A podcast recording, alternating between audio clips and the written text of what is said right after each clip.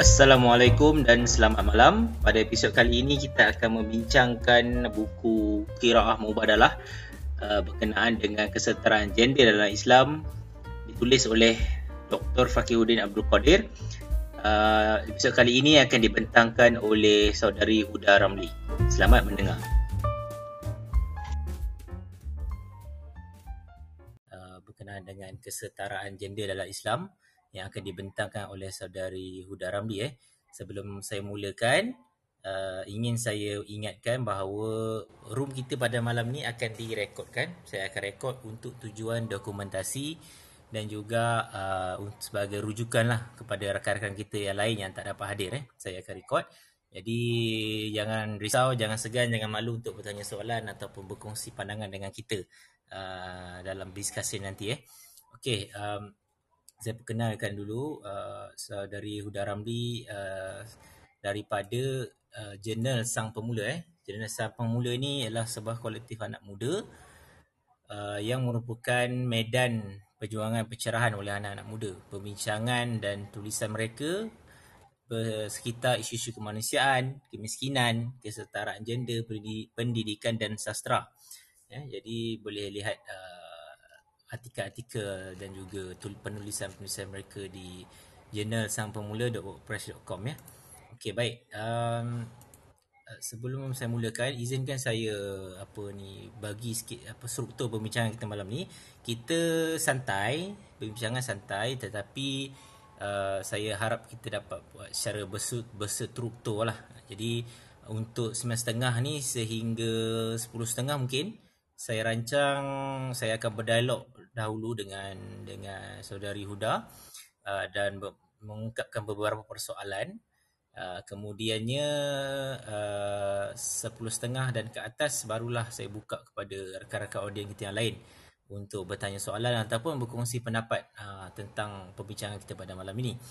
Uh, bila saya melihat um, tentang apa buku ini yang di, dicadangkan oleh oleh saudara Huda untuk dibincang pada malam ni. Uh, Dr. Fakih Hudin ni bila saya melihat uh, YouTube beliau, uh, beliau mengatakan uh, inspirasi daripada uh, apa, apa apa ni pemikirannya tentang isu-isu kemanusiaan dan keadilan sosial ni yang melibatkan kesetaraan gender ini telah pun Dr. Fakih Hudin fikirkan dan juga renung-renungkan dari dari tahun 1983 eh tetapi uh, beliau telah menyiapkan draft lengkapnya uh, dan inspirasi itu telah dimanifestasikan melalui uh, Kongres Ulama Perempuan pada tahun uh, 2017 eh pada April 2017 yang julung-julung kali diadakan melibatkan hampir 1280 ulama perempuan, aktivis, ahli-ahli akademik yang diadakan di Pesantren Kebun Jambu Al-Islami Cirebon Jawa Barat eh Mm-hmm. Saya, uh, saya rasa ini sangat menarik satu kongres ulama perempuan yang dilakukan di Indonesia. Saya tak pasti kalau ada kongres yang terbaru eh. Mungkin last um, uh, akan ada tahun akan, depan. Eh? Tahun akan depan ada eh? Tahun depan ya. Wah, menarik menarik. Tak silap saya dia orang akan buat di Jember kot. Tak silap saya. Jember lah. eh? Di Jember, Jember. Jember di, di Jawa ke? Di, di Jawa Barat? Um, saya tak sure oh. sama ada di Sulawesi, Sulawesi ataupun oh. di, di di mana di Jawa. Di Jawa eh. Okey, uh-huh. baik. Uh, sangat menarik lah yang dihadiri oleh uh, apa ulama-ulama perempuan dari seluruh uh, Indonesia eh. Dan juga ada yeah. yang dari antarabangsa kan datang kan? Betul. Ya, dan betul. Sister Sin Islam adalah uh, wakil daripada Malaysia lah. Oh Sister Islam. Wakil okey. Baik, baik. dan uh, beliau mengatakan ada tiga fatwa eh. Tiga fatwa daripada kongres tu yang di di dihasilkan. Pertamanya pengakuan terhadap kewujudan dan peranan ulama perempuan dalam sejarah peradaban Islam di Indonesia itu uh, fatwa pertama lah uh, maksudnya satu resolusi eh. Uh-huh. keduanya uh, mengeluarkan keduanya isu kekerasan uh, seksual. Uh-huh. uh, kemudian uh, pernikahan anak. Pernikahan anak ni pernikahan bawah umur ah, betul eh? Betul perkahwinan uh, kanak-kanak. Uh, okey. Dan juga kerosakan alam alam sekitar uh-huh. eh. Itu antara tiga resolusi yang dibawa lah yang saya kira sangat sangat kongres sangat sangat progresif lah. Mungkin nanti rasa Riuda boleh ceritakan lebih lanjut tanpa saya apa sebuah masa lagi saya persilakan uh, saudari Huda untuk membentangkan uh, topik kita pada malam ni uh, terutamanya berkenaan dengan uh, konsep uh, ataupun metod tafsir mubadalah ini dalam hmm. mengungkap kesetaraan gender dan Islam. Dipersilakan. Right, um, Assalamualaikum warahmatullahi wabarakatuh. Uh, terima kasih kepada saudara Megat dan juga kepada Purana School kerana uh, telah menjemput saya untuk membicarakan. Saya kira karya yang sangat penting um, untuk dibicarakan um, iaitu satu metod uh, mentafsir teks-teks agama dengan pandangan yang adil gender. Maksudnya adil kepada perempuan, adil kepada lelaki dan hakikatnya kalau kita perhalusi dengan lebih dalam, um, kita akan fahami ia adalah uh, untuk uh, cara ataupun jalan untuk mencari uh, keadilan dan kesetaraan pada relasi kita dengan sesiapa pun. Um, tetapi itu kalau kita perhalusi lebih dalam lagi lah. Cuma um, kenapa saya kata penting? Kerana karya ini setakat ini ya, um, kalau kita mahu bandingkan wacana di uh, Middle East, wacana di Malaysia, wacana di Indonesia, um, kita tidak menemukan lagi metod um, apa yang memberikan pentafsiran um, ataupun yang memberi kita jalan bagaimana kita hendak mentafsir teks-teks agama yang pada zahirnya akan memberi uh, kita kata satu konklusi yang selalunya akan mendiskriminasi perempuan. Saya bagi contoh macam um, hadis uh, yang selalu digunakan dalil oleh ramai orang um, agar uh, isteri melayani suami walaupun di atas uh, bonggol unta. Jadi uh, hadis-hadis yang seperti ini yang yang yang uh, bermasalah seperti ini um, yang yang yang sentiasa me, me, me, menuntut perempuan untuk menjadi uh, servant ataupun memberi servis seperatus-peratus kepada suami tanpa uh, mengambil kira kemanusiaannya sebagai manusia yang terhormat itu um, tidak kita temukan ca- cara dan jalan uh, dan metodnya um, setakat ini yang kita dapat perhatikan adalah um, ia bergantung kepada kebijakan, kepada um, kompas moral, kepada penakakulan dan rasional uh, orang yang mentafsir. Jadi kalau kalau uh, fakta dan maklumat yang orang itu ada banyak ataupun kita kata lengkap dari segi sosiohistorisnya pada teks tersebut um, ataupun dari segi uh, ya apa kita kata um, um, dari segi uh, dia memahami bahawa prinsip dasar Islam itu adalah keadilan dan tiada diskriminasi justru um, kompas moralnya terpandu uh, untuk mentafsirkan ayat-ayat ataupun uh, teks-teks uh, uh, yang yang memberi uh, implikasi bermasalah kepada perempuan ini dengan berhati-hati. Um, tetapi um, itu uh, ia lebih kepada um, macam mana saya mau kata ya? Ia lebih kepada bersifat perseorangan. Kalau baik orang tersebut maka baiklah tafsirannya. Kita tidak menemukan metodnya lagi ya. Um, kalau di negara Arab itu pun kita tidak ada metod khas um, dari situ kerana apa kerana apabila kita hendak bercerita tentang uh, tafsiran yang uh, setara gender ataupun adil gender untuk lelaki dan perempuan dan semua makhluk uh, uh, semua manusia um, itu sebenarnya memerlukan satu pijakan yang um, memandang uh, semua manusia itu setara dulu. Kalau tidak ada um, cara pandang yang yang yang setara, cara pandang yang memanusiakan semua orang, sukar untuk kita mengerti kenapa ayat yang mendiskriminasi perempuan itu bermasalah. Uh, dan kita biasa berhadapan dengan agamawan yang memandang bahawa oh um, begitulah ayat Quran uh, dah cakap perempuan kena ikut. Kalau tidak uh, berlawan dengan agama. Uh, kerana itu um, um, uh, teks-teks agama yang yang uh, se- zahirnya itu sebenarnya um, apa nama nampak nampak menyebelahi lelaki tidak difahami oleh kebanyakan um, agamawan atau ulama. Kenapa ia mendiskriminasi? Sebab dia tidak ada pijakan itu, dia tidak ada cara pandang memandang bahawa perempuan itu juga manusia yang penuh macam mana lelaki. Kadang-kadang ataupun saya boleh kata selalunya disebabkan ada ayat-ayat ataupun teks-teks yang uh, lebih memihak kepada uh, maslahat ataupun manfaat lelaki dia menyebabkan ia mencipta satu cara pandang pula kepada uh, fikiran um, kebanyakan um, ulama ataupun agamawan ataupun sesiapa yang membaca teks agama ini. Itulah yang mereka pandang sebagai worldview Islam tentang perempuan. Maksudnya perempuan ni tak boleh lebih daripada lelaki. Perempuan ni mesti berada di bawah lelaki. Jadi teks itu tidak dicermati dengan satu uh, cara pandang yang yang yang baik, cara pandang yang uh, jernih, cara pandang yang luhur, maka apa-apa ketimpangan yang tidak dapat dideteks pada teks itu dia tidak boleh baca. Dan sebaliknya ia dijadikan satu lagi kita kata satu lagi penguatan kepada uh, pendiskriminasian ataupun diskriminasi ke atas uh, perempuan. Dan meyakinkan mereka bahawa uh, uh, perempuan itu memang di bawah lelaki kerana teks agama berkata begitu eh. Jadi uh, kalau kita perhatikan di di di, di wacana uh, Middle East itu kita belum temukan lagi.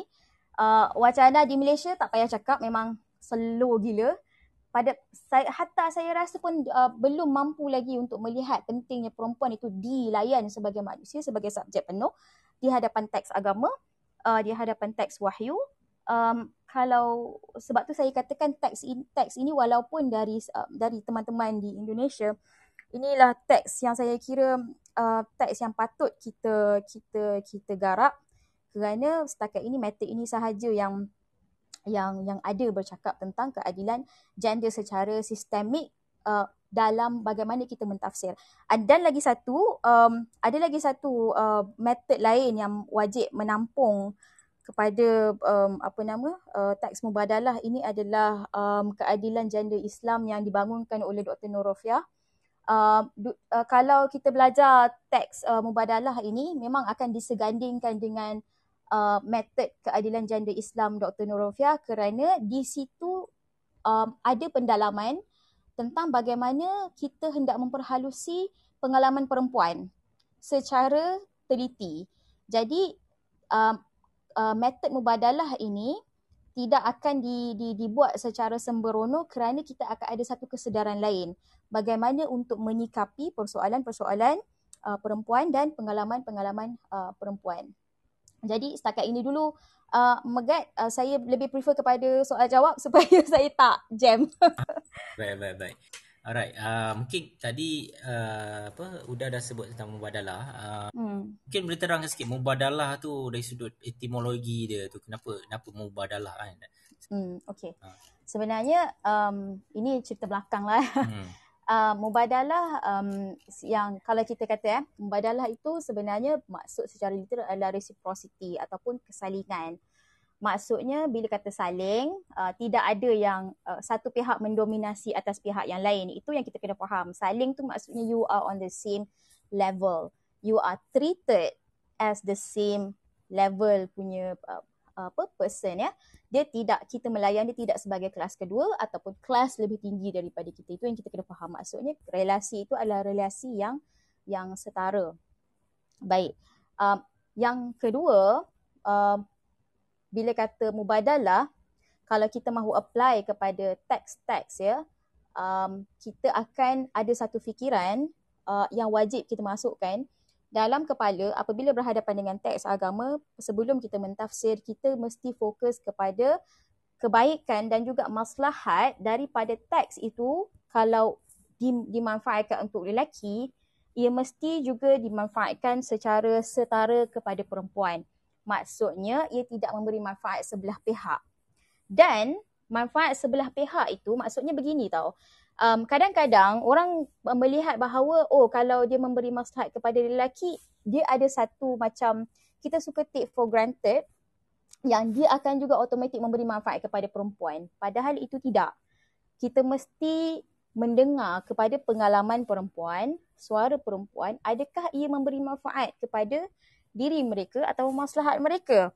Itu yang dimaksudkan manfaat dan maslahat itu tidak bersifat sebelah pihak. Dan selalunya macam contoh eh dalam kes dalam kes poligami eh uh, orang akan orang akan selalu mendalilkan bahawa oh, poligami baik untuk baik untuk lelaki baik untuk perempuan. Tapi tengok eh apa yang akan di di dimomok-momokkan kat situ. Perempuan uh, elok poligami sebab nanti ada orang tanggung dia. Nanti ada nanti ada orang yang jaga dia. So maslahat itu tetap dengan dengan uh, sangkaan-sangkaan lelaki, bukan apa yang di-affirm oleh pengalaman dan suara perempuan. Jadi um, di situ uh, penting untuk memahami bahawa prinsip kesalingan itu mestilah teks agama pemaknaannya memberi maslahat dan manfaat kepada lelaki dan perempuan. Jadi apabila kita melihat kepada teks hadis uh, contohnya uh, hadis tadi yang saya sebut uh, apabila uh, suami meminta isteri untuk melayaninya maka wajib lah apa isteri kena layan juga uh, walaupun di atas uh, uh, uh, apa uh, bonggol unta itu kalau kita memandang dengan konsep mubadalah tadi maksudnya yang pertama perempuan adalah sebagai subjek penuh perempuan sebagai manusia maka memahami bahawa perempuan di situ bukanlah sebagai hamba suami. Maka kita akan memandang bahawa perempuan di situ adalah manusia yang uh, penuh kemanusiaannya dan uh, tidak menjadi hamba kepada suami dan kita akan memahami bahawa layanan seksual itu bukan layanan sebagai hamba tetapi layanan uh, dengan kasih. Okay? Dan seterusnya adalah um, uh, apa nama kita kita juga kita juga akan memandang bahawa suami pun bukan dalam keadaan memaksa isteri untuk melakukan sesuatu yang dia tidak selesa ataupun dia tidak suka. So itu maksudnya uh, mubadalah melihat perempuan sebagai subjek utuh, lelaki melihat perempuan sebagai uh, manusia yang bermaruah. Jadinya satu dalam konteks ia uh, ia dalam da, da, maksudnya uh, layanan seksual itu dalam keadaan kasih syarabil ma'ruf dengan cara yang ma'ruf. Uh, jadi kita akan memahami bahawa hadis itu kita boleh maknakan sebagai kalau engkau sayang lelaki kau dan maksudnya engkau uh, maksudnya dekat atas botol uh, punggung ke pun uh, punggung unta pun bunggul unta pun um, kau boleh nak uh, nak nak nak uh, beri layanan seksual dan yang seterusnya adalah kita akan maknakan juga untuk satu pihak yang lain juga maksudnya kalau katakanlah um, apa tadi tu untuk suami, nah kita akan balikkan semula untuk isteri. Maknanya kalau isteri meminta suami dan suaminya itu melihat isterinya sebagai manusia yang penuh kemanusiaannya dan melayani dengan kasih sayang dan memang sayangkan isteri dia, jadi dia akan melayani isterinya di atas bonggol unta juga kalau isterinya mahu. So um, gerak kerja uh, pentafsiran mubadalah itu melihat hadis itu cuba dimaknakan dengan baik, memberi maslahat kepada dua pihak dan tidak hanya bersifat sepihak sahaja. Jadi tidak ada kita kata tabu melihat uh, perempuan itu kalau kita kata kalau ada yang tanya kan, hmm, apa nama, um, habis kalau isteri yang minta macam mana pula? Orang tak akan macam terus attack dengan ayat-ayat, oh maksudnya kau tu gatal. Kita dah pernah tengok kan macam uh, case apa, apa yang di, di, di, di yang ditunjukkan dalam perempuan berkalung sorban apabila dia bertanya kepada um, bertanya kepada Pak Kiai uh, dalam kelasnya itu dia kata kalau kan uh, dia mengajar kitab apa saya tak ingat tapi dalam uh, Pak Kiai itu mengajar uh, bahawa isteri wajib melayani suami um, wajib melayani suami kalau tidak nanti akan dilaknat lalu um, si Anisah tu tanya habis, habis kalau isterinya berkehendak bagaimana dan Pak Kiai itu menjawab maksudnya kamu tu yang gatal, maksudnya isterinya yang gatal. Jadi kita tidak akan ada persep, persep, persepsi bahawa uh, perempuan berkehendakkan seksual kepada suaminya itu adalah perempuan yang gatal. Itu adalah manusia sebagaimana suami juga berkehendakkan seksual kepada isteri. Jadi uh, itu antara contoh bagaimana kita hendak memaknakan teks dengan uh, dengan keramahan kepada perempuan sebagai manusia dan juga dalam masa yang sama tidak kita kata tidak um, uh, tanpa perlu kita rasa serba salah untuk menolak teks yang zahirnya nampak memihak kepada uh, lelaki dan mendiskriminasi perempuan. Saya tidak kata teks itu mendiskriminasi tetapi saya kata teks itu zahirnya nampak mendiskriminasi. Kerana saya percaya begini, setelah perjalanan yang saya kira saya ber, ber, bertemu dengan metode ubadalah ini um, dan saya melihat bagaimana teks-teks hadis dan Quran itu beza uh, nature-nya hadis itu turun ataupun hadis itu disebut dalam dalam konteks yang sangat kecil yang bersifat individual selalunya maka uh, saya melihat kalau hadis itu bersifat sepihak selalunya ia datang dengan konteks. Um, justru supaya um, ia tidak kita kata ia tidak ditarik sebagai satu uh, mabda yang kuli ataupun prinsip yang yang mendasar atau prinsip yang, yang asas maka kita kena bijak untuk mentafsirkannya supaya yang pertama kita tidak serba salah uh, uh, terjebak menolak uh, hadis yang kedua supaya hadis itu dapat dimaknakan dengan baik uh, selalunya ia terjadi pada teks hadis Quran tidak ada masalah sangat kerana Quran ada uh, ada ada um, prinsip-prinsip dasar yang jelas jadi apa-apa ayat itu memang akan terikat kepada prinsip dasar yang termaktub lah. Hadis bersepah-sepah. Jadi kalau orang sebut satu hadis, orang kan tak ingat hadis-hadis lain kan. Jadi begitulah. So mubadalah adalah jalan keluar bagaimana untuk kita berhadapan dengan teks-teks uh, uh, agama yang um, apa supaya teks itu tidak dimaknakan untuk mendiskriminasi orang. Itulah.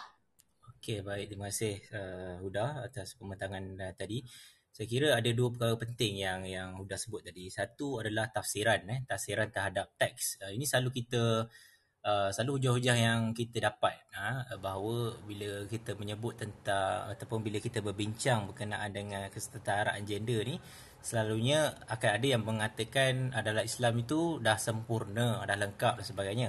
Tetapi dia melupakan bahawa walaupun Islam itu sempurna tetapi tafsirannya terhadap teks itu tidak sempurna. Tafsirannya itu memerlukan uh, memerlukan perincian dan memerlukan tafsiran baru. Uh, bukan saja mengikut zaman tapi mengikut keperluan konteks sosio-historis yang disebut oleh Huda Ramli tadi lah. Kemudian uh, tadi Huda sebut tentang uh, ada beberapa ayat dalam dalam hadis yang bermasalah.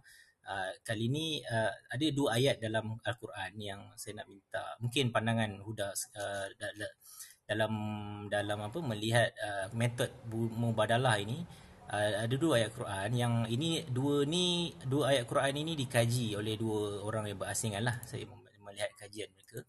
Uh, satu kita mulakan dengan ayat surah al-baqarah dulu. Surah al-baqarah uh, ayat 223 eh yang uh, terjemahannya isteri-isterimu adalah seperti tanah tempat kamu bercucuk tanam. Maka datangilah tanah tempat bercucuk tanammu itu sebagaimana saja kamu kehendaki dan kerjakanlah amal yang baik untuk dirimu dan bertakwalah kepada Allah dan ketahuilah bahawa kamu kelak akan menemuinya dan berilah kabar gembira kepada orang-orang yang beriman. Ha, ayat ini kalau difahami secara tekstual memandang bahawa seolah-olah perempuan ini dalam Al-Quran eh ha, bahawa perempuan adalah sebuah ladang yang didatangi oleh laki-laki sesuka hati mereka. Ha, jadi kalau pandangan uh, Huda, kalau kita menggunakan metod uh, tafsir mubadalah ni terhadap ayat ini, bagaimana kita kita menafsirkan ayat ini uh, mengikut pandangan Dr. Fakihuddin? Uh, macam mana kita menafsirkan ayat ini secara mubadalah? Apa? Okey. Okay. Dia ada dua cara ya. Pertama, saya nak saya ingin tegaskan bahawa mubadalah adalah jalan yang paling mudah bagaimana untuk kita mentafsir teks dengan uh, tidak memudaratkan orang. Yang pertama, yang kedua memberi mas, manfaat dan maslahat kepada dua pihak sekaligus. Maka proses berfikir kita akan melihat kepada apa maslahat yang boleh dimanfaatkan kepada kedua-duanya tanpa ada ada diskriminasi kepada salah satu pihak. Um, itu um, gerak kerja mubadalah memudahkan proses itu. Tetapi kalau kita mahu uh, pergi dengan lebih jauh, um, sebenarnya kalau kalau tanya saya, uh, okay, no, saya dah settle dengan mubadalah tadi. Jadi kalau kata Nisa hukum sorry, saya tak boleh saya tak settle lagi mubadalah. Okey, jadi bagaimana nak guna mubadalah dalam konteks ini ya? Uh, mubadalah uh, dengan macam yang saya sebut uh, melihat perempuan sebagai manusia. Yang kedua, um, apa uh, memberi maslahat kepada keduanya. Maka uh, application itu kalau untuk isteri ataupun untuk perempuan mesti juga untuk lelaki. Jadi nisa ukum harthul lakum fatu harthakum anna syi'tum tu kita akan memandang bahawa kalau kita maknakan untuk perempuan maka um, suami-suamimu juga adalah um, apa kita kata um, bukanlah apa uh, suami-suamimu juga um, kita boleh katakan sebagai ladang. Walaupun benih tu pada isteri tapi memandang suami sebagai ladang. Maksudnya datangilah ikut suka apa yang kamu uh, bagaimana kamu kehendaki. Maksudnya kamu boleh mendatangi suami kamu dengan pelbagai cara. Itu kalau kita mahu ambil secara um, kita kata gerak kerja mubadalah yang paling simple lah. Maksudnya kalau suami boleh mendatangi isteri um, dengan pelbagai cara okey? Uh, depan belakang ikutlah bagaimanapun um, isteri juga boleh mendatangi suami uh, um, mengikut kehendaknya juga. Tetapi kita harus berhati-hati kerana um, um, kalau kita pegang kepada konsep mubadalah tadi tidak mendatangkan mafsadat ataupun mafasid kepada mana-mana pihak maka kita akan fahami bahawa um, mendatangi isteri atau suami itu tidak boleh dengan cara yang tidak baik. Maksudnya tidak boleh dengan pemaksaan, tidak boleh dengan kekerasan, tidak boleh dalam keadaan isteri atau suami tidak bersedia, um, tidak boleh dalam keadaan uh, apa-apa sahaja yang menyakiti. Jadi um, itu sebenarnya tertakluk kepada prinsip-prinsip dasar Quran tentang perkahwinan. Pertama, wa'ashiruhun nabil ma'ruf. Kamu mesti bermuasyarah ataupun menggauli isteri ataupun uh, me, me, me, uh, bermuamalah dengan isteri itu hidup dengan isteri dengan cara yang ma'ruf. Ma'ruf ni bukan hanya sekadar apa yang dipandang lelaki sebagai ma'ruf. Ma'ruf ini mesti ma'ruf kepada dua-dua pihak. Kalau isteri rasa benda tu tak tak menyenangkan dia, menyakiti dia, itu bukan ma'ruf. Yang kedua adalah melihat ke, uh, isteri dan suami sebagai libas. Hunna libasul lakum wa antum libasul lahun um, isteri adalah pakaian pakaian uh, mereka adalah apa isteri itu adalah pakaian suami suami adalah pakaian isteri. Jadi um, pakaian itu saling melindungi saling tidak menyakiti saling uh, kita kata memberi kenyamanan uh, saling um, um, uh, memberi rasa aman.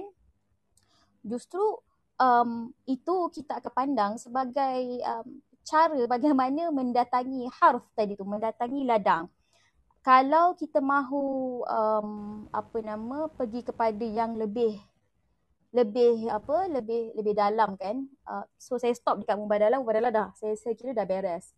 Tapi kalau kita mahu pergi kepada kepada um, apa uh, bagaimana mencermati ayat tersebut uh, secara mendalam adalah apa-apa pun terkait dengan hubungan uh, suami dan isteri dalam perkahwinan wajib diikat dengan prinsip dasar dalam Quran yang memang Quran dah jelaskan. Pertama, mu'asyarah bil ma'ruf. Yang kedua, hunna libasul lakum wa antum libasul lahun. Yang ketiga, uh, perkahwinan itu dianggap sebagai satu uh, apa kita kata bonding yang utuh ataupun perjanjian yang utuh mithaqan ghalidha perjanjian yang utuh ini adalah perjanjian yang um, tidak menyakiti, tidak um, kita kata bersifat berat sebelah, tidak hanya memberi manfaat kepada sebelah pihak sahaja. Um, dan ia adalah um, dipenuhi dengan rasa um, um, amanah, tanggungjawab, kasih sayang, cinta dan sebagainya lah. Justru kalau mahu me- men- me- mentafsirkan ayat ini, kalau tidak mampu dengan ubadalah, saya kira siapa yang mencermati Quran melihat uh, bagaimana Quran menceritakan uh, prinsip-prinsip uh, tentang perkahwinan itu sebenarnya sudah cukup untuk kita memahami nisa hukum harful lakum. Itu tidak boleh disembrono sahaja uh, difahami bahawa uh, boleh memaksi isteri boleh memperlakukan isteri sesuka hati uh, tanpa kerelaannya menyakitinya melakukan kekerasan kepadanya dan tidak sama sekali menghalalkan uh, kekerasan seksual ataupun marital rape yang sebenarnya gagal uh, uh, di, di yang gagal dicerap oleh ramai uh, agamawan kerana mereka memandang bahawa seks itu adalah hak suami tanpa batas. Tanpa ada tanpa ada tanpa ada apa ya tanpa ada limit yang limit kemanusiaan maksudnya. Isteri boleh dipaksa-paksa Um, sedangkan yang agak menariknya adalah kalau kita perhatikan banyak sahaja ulama yang tidak membenarkan pemaksaan kepada isteri dalam hubungan seksual kerana ia bersifat pemaksaan atas dasar uh, force itu kan.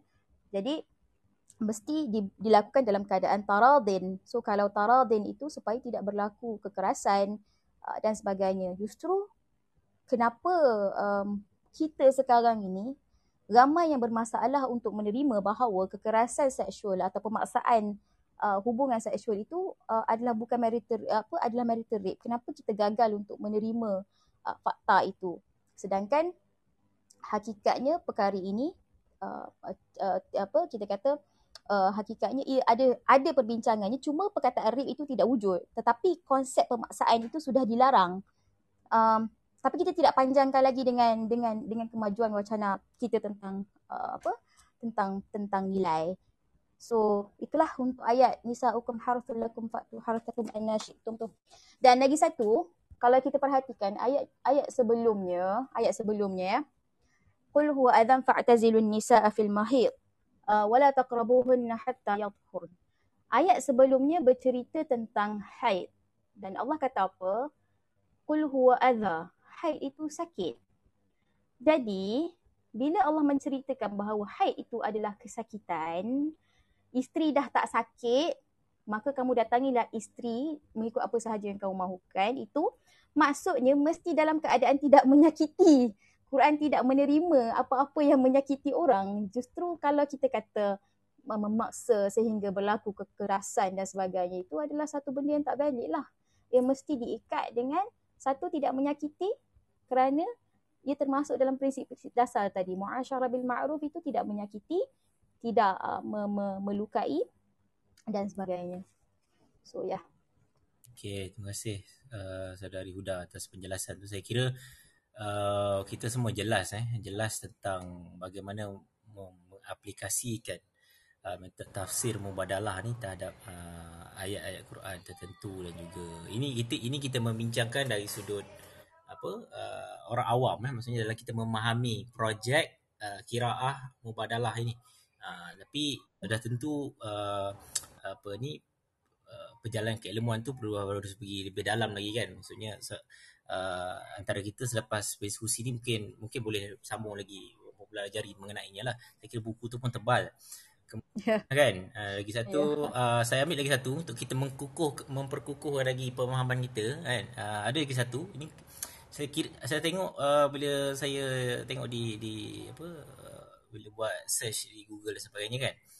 Hmm. Ada banyak uh, orang kata uh, tulisan-tulisan uh, Indonesia uh, orang Indonesia kajian hmm. yang yang yang cuba mengaplikasikan uh, konsep mubadalah ni dalam ayat-ayat tertentu. Ada yang dari hmm. dia cuba membuat mengaplikasikan mubadalah ni dari uh, untuk poligami misalnya uh, hmm. untuk apply mubadalah dari sudut apa ni uh, edah uh, edah pun uh, hmm. proses edah pun uh, nak diaplikasikan mubadalah kan. Okey ini kita bincang lagi satu tentang uh, tafsir tafsir maskulin terhadap uh, surah ali imran ayat 14 eh. Uh, mafhum uh, mafhum lah. Terjemahan dia dijadikan indah pada pandangan manusia kecintaan kepada apa-apa yang diingini iaitu wanita-wanita, anak-anak, harta yang banyak dari jenis emas, perak, kuda pilihan, binatang-binatang ternak dan sawah ladang. Itulah kesenangan hidup di dunia dan di sisi Allah adalah tempat kembali yang baik. Uh, malah hmm. malah uh, uh, ayat Quran ini dikukuhkan lagi dengan uh, hadis uh, hadis Nabi antaranya hmm uh, antaranya aku tidak meninggalkan fitnah setelah aku yang lebih berbahaya atas laki-laki daripada perempuan. Maksudnya perempuan beri fitnah bagi lelaki. So jadi betul tak fahaman kita kalau kita menggunakan konsep membadalah ni kita mengatakan sebenarnya lelaki lelaki dan wanita itu dua-dua adalah adalah godaan antara satu sama lain. Dua-dua adalah uh, apa-apa yang diingini. Bukannya uh, yang diingini itu hanya wanita-wanita aja tapi apa yang diingini oleh wanita-wanita iaitu lelaki-lelaki juga adalah godaan juga pada wanita betul tak cara kita kalau kalau menggunakan uh, konsep ubadalah ya itu saya setuju sebab um, awak tak boleh cakap perempuan tak ada tak ada nafsu hmm. kita orang kalau tengok lelaki handsome pun kita orang tergoda hmm. tapi disebabkan kita dah kita dah terbiasa dinormalisasikan dengan perempuan mesti jaga perilaku jadi kita tidak berlebih-lebihan lah dan kita tahu diri tetapi tidak di tidak di apa kita kata tidak dinormalisasikan perkara yang sama kepada lelaki untuk tahu diri dan menjaga perilaku. Sebaliknya um, nafsu itu dijustifikasi sebagai um, kita kata apa nafsu lelaki itu dijustifikasikan kepada sebagai um, alat ataupun kita kata um, justifikasikan apa-apa sahaja uh, um, kekerasan seksual yang berlaku kepada perempuan. Jadi dibiarkan.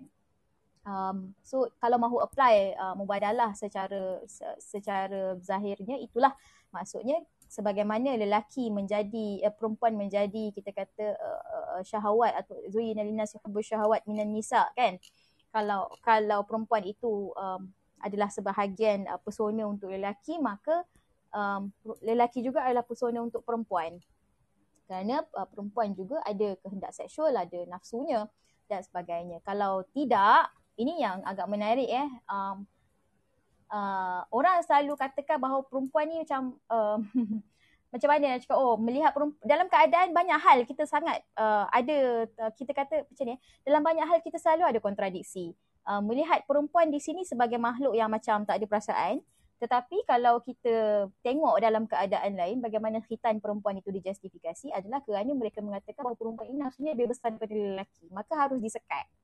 Itu agak menarik uh, bak kata Dr. Imam Nahai um, um, uh, one of the resource person yang kami um, uh, uh, apa yang yang saya sendiri uh, moderate session tentang khitan perempuan dengan dengan beliau itu uh, dua minggu lepas menceritakan oh kalau perempuan nafsu besar di khitan tetapi kalau lelaki nafsu besar diberi peluang untuk poligami jadi uh, melihat lelaki dan perempuan itu dalam keadaan yang selalunya akan ada logik yang sangat kontradik yang selalunya Baik, itu kalau secara zahir kalau kita mahu apply konsep mubadalah tadi.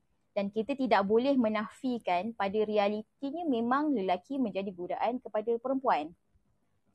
Um, uh, itu yang pertama lah. Tapi kalau kita mahu perhalusi lagi eh, ini pergi lebih jauh lagi. Ayatnya tadi tu, hmm, Zuyina lina suhubbu syahwat minan nisa wal banin wal qanatir. Baik, um, sebenarnya ini yang saya katakan tadi ya, mm, kalau mengikuti kelas uh, qiraah mubadalah harus ditampung dengan kelas keadilan gender Islam Dr. Nurofiah. Kerana apa? Dalam kelas keadilan gender Islam Dr. Nurofiah itu dia bercerita tentang fasa Quran bagaimana Quran uh, membetulkan nilai dan cara pandang manusia terhadap kehidupan dan apa sahaja di sekelilingnya termasuk manusia lain itu ada tiga fasa. Um, fasa pertama, sekejap saya kena cari balik. Um, fasa pertama adalah, sekejap. Um, kerana apa? Kerana patriarki, membetulkan permasalahan patriarki itu um, ada tiga fasa. Kerana apa? Kerana patriarki ni kita boleh bahagikan kepada beberapa kategori patriarki garis keras yang melihat perempuan sebagai bukan manusia, patriarki garis uh, sederhana melihat perempuan sebagai uh, kita kata uh, makhluk sekunder um, um, dan ke um, dan akhirnya uh, patriarki itu langsung tidak ada melihat uh, perempuan sebagai manusia yang yang yang yang penuh um, justru kalau kita melihat bagaimana Dr. Norofiah membahagikan Quran address uh, fasa-fasa itu, fasa-fasa patriarki itu garis keras bagaimana garis pertengahan, bagaimana garis yang patriarki sudah sudah di, di, dirombak pada esensnya itu melihat perempuan bagaimana maka kita akan fahami macam ayat tadi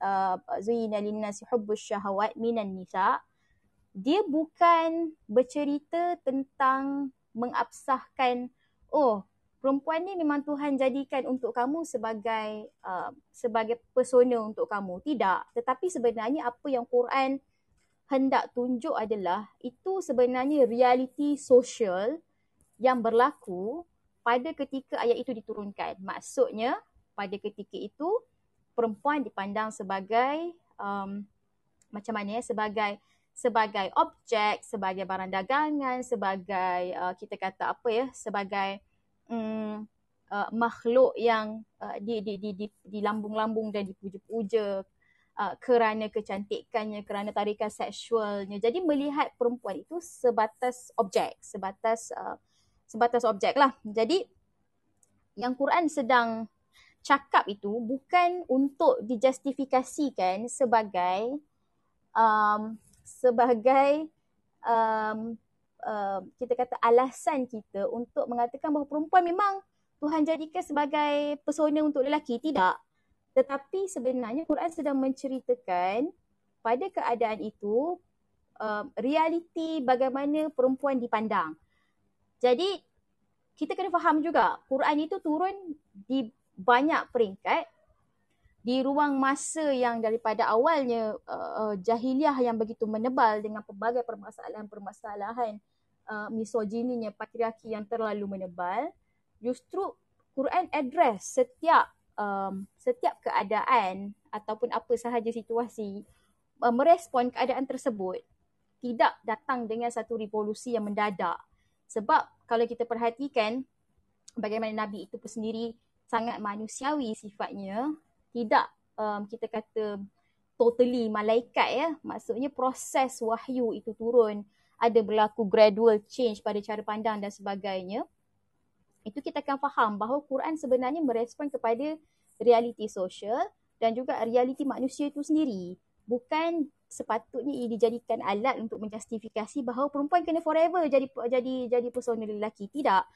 Target akhir, ah, eh, betul tiga fasa yang Dr. Norofia uh, sebut tu kita ada target target uh, uh, target pemula, target antara dan juga target final. Target final itu adalah ataupun target final itu adalah memanusiakan perempuan seutuhnya dalam um, dalam teks wahyu.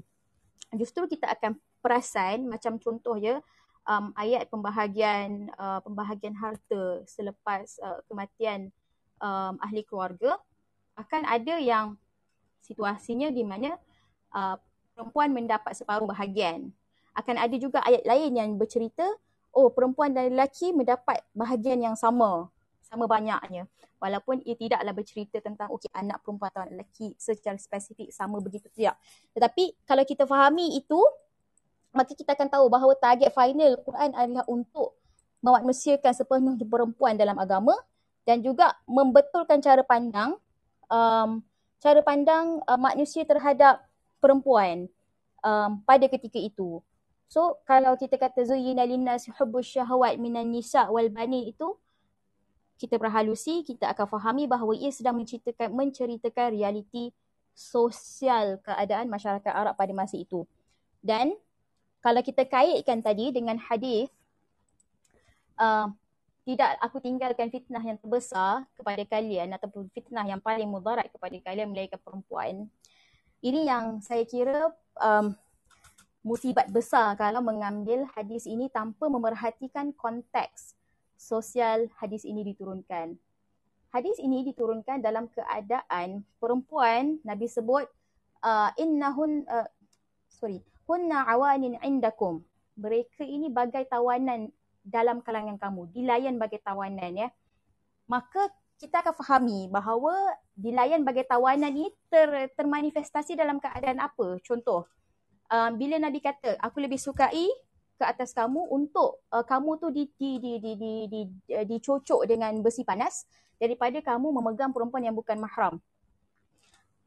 Uh, kalau kita kaitkan dengan hadis tadi, dilayan sebagai tawanan, maka kita akan fahami bahawa Nabi sedang memperkatakan tentang sentuhan-sentuhan yang me, yang mencabul perempuan yang memperlakukan perempuan sesuka hati yang meraba-raba perempuan uh, dan sebagainya. Maksudnya memperlecehkan perempuan.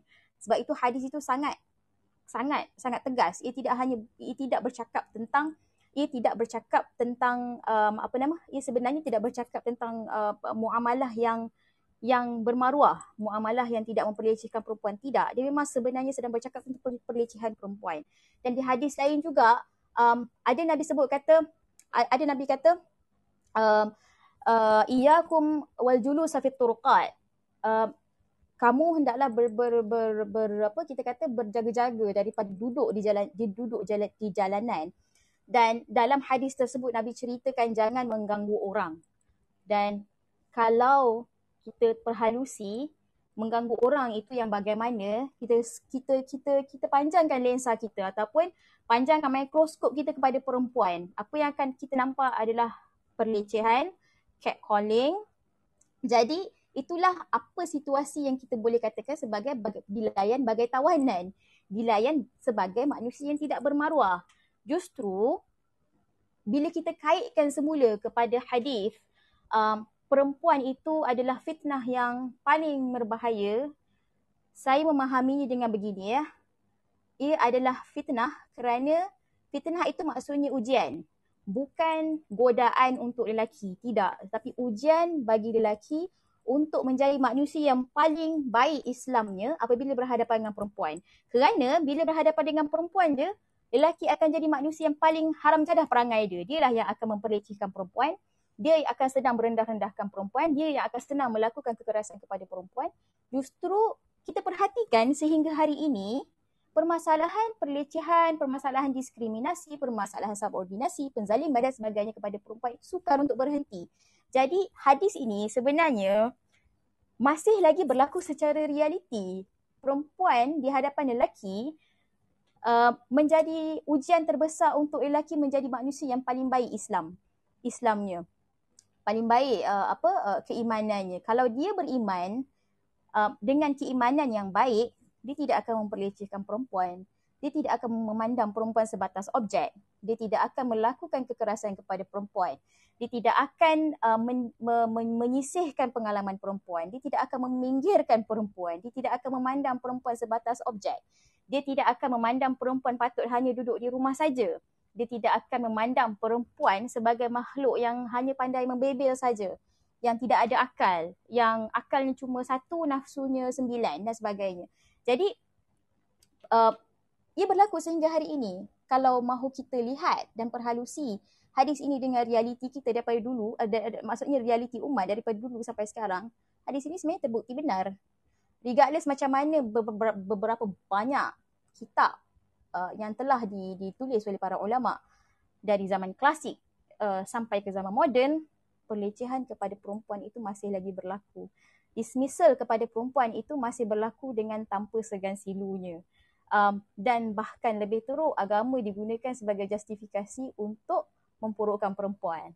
So ya yeah, memang kalau saya hmm, kalau saya melihat hadis ini itulah dia menceritakan realiti bagaimana lelaki berhadapan dengan perempuan lah.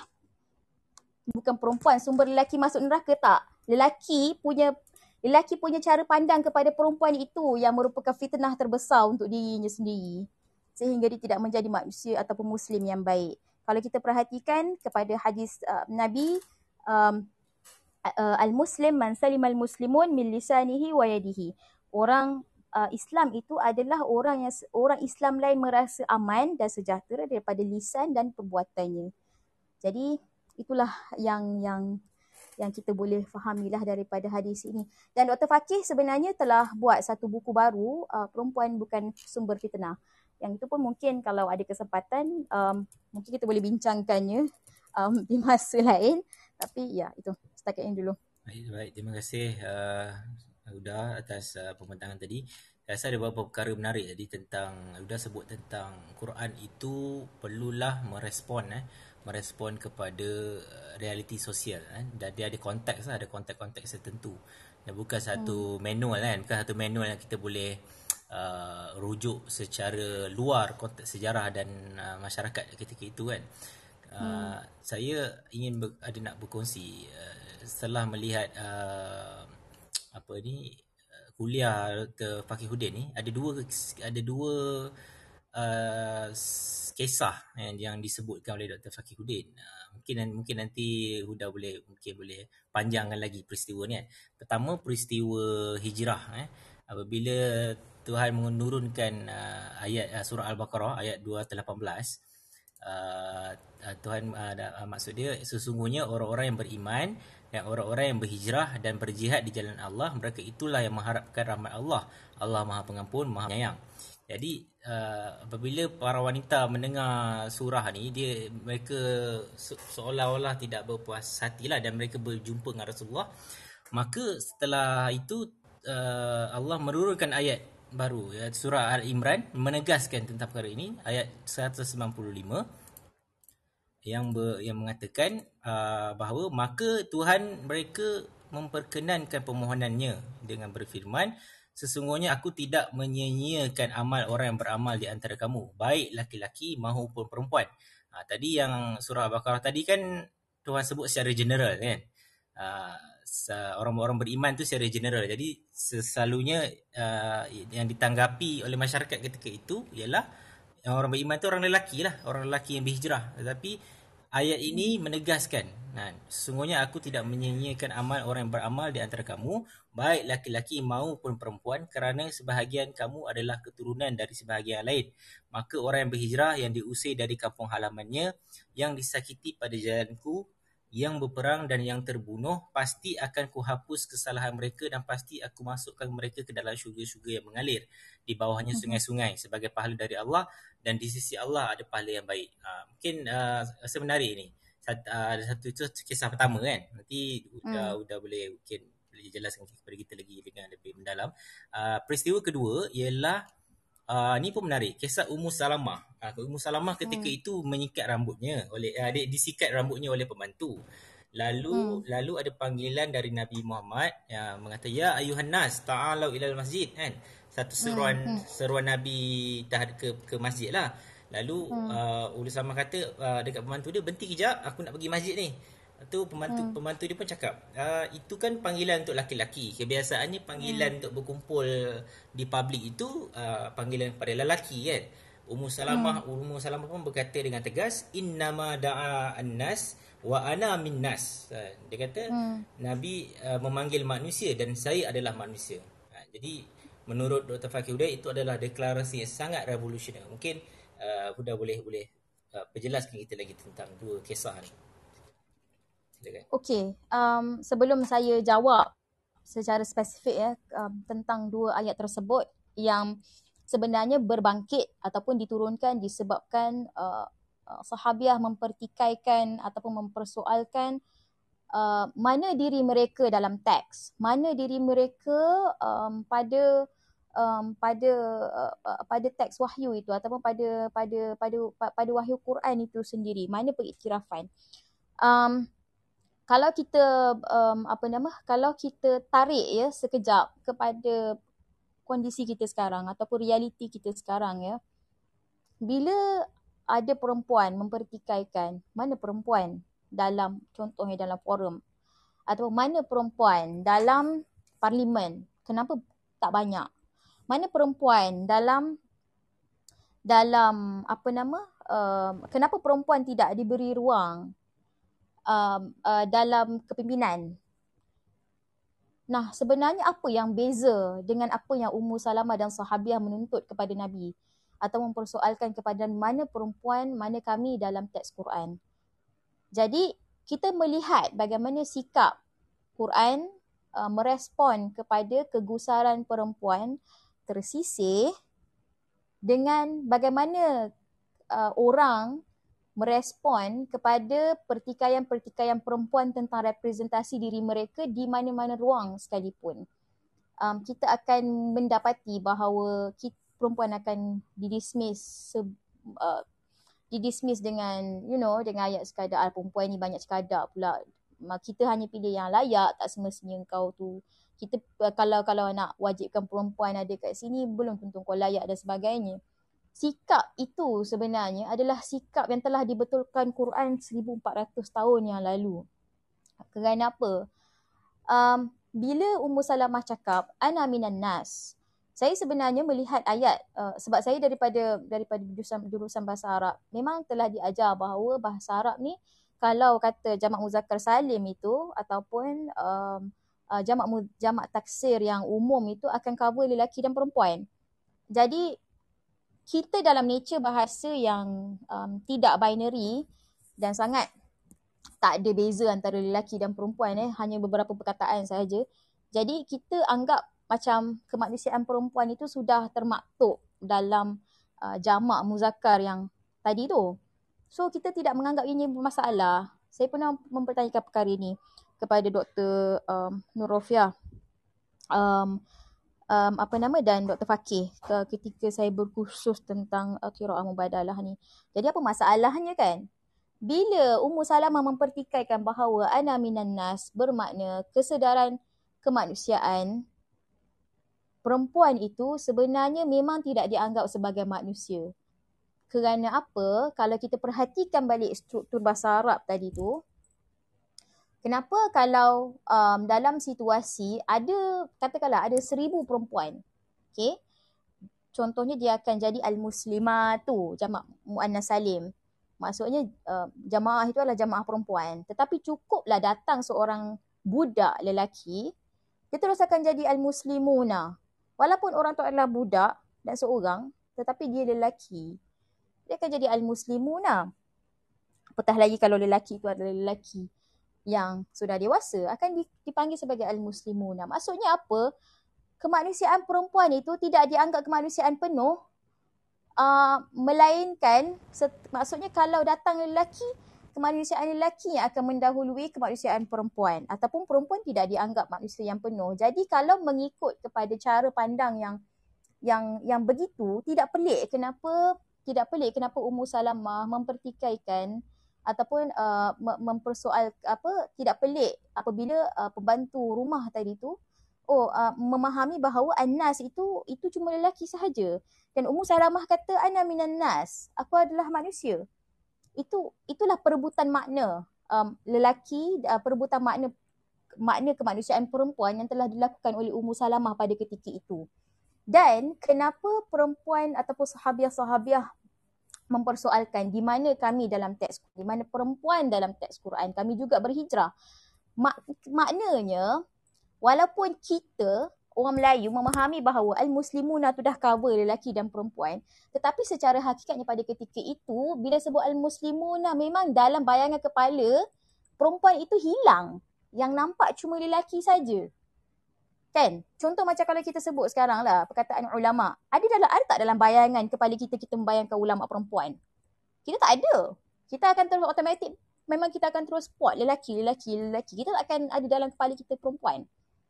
Melainkan kalau kita spesifik sebut dia ulama perempuan.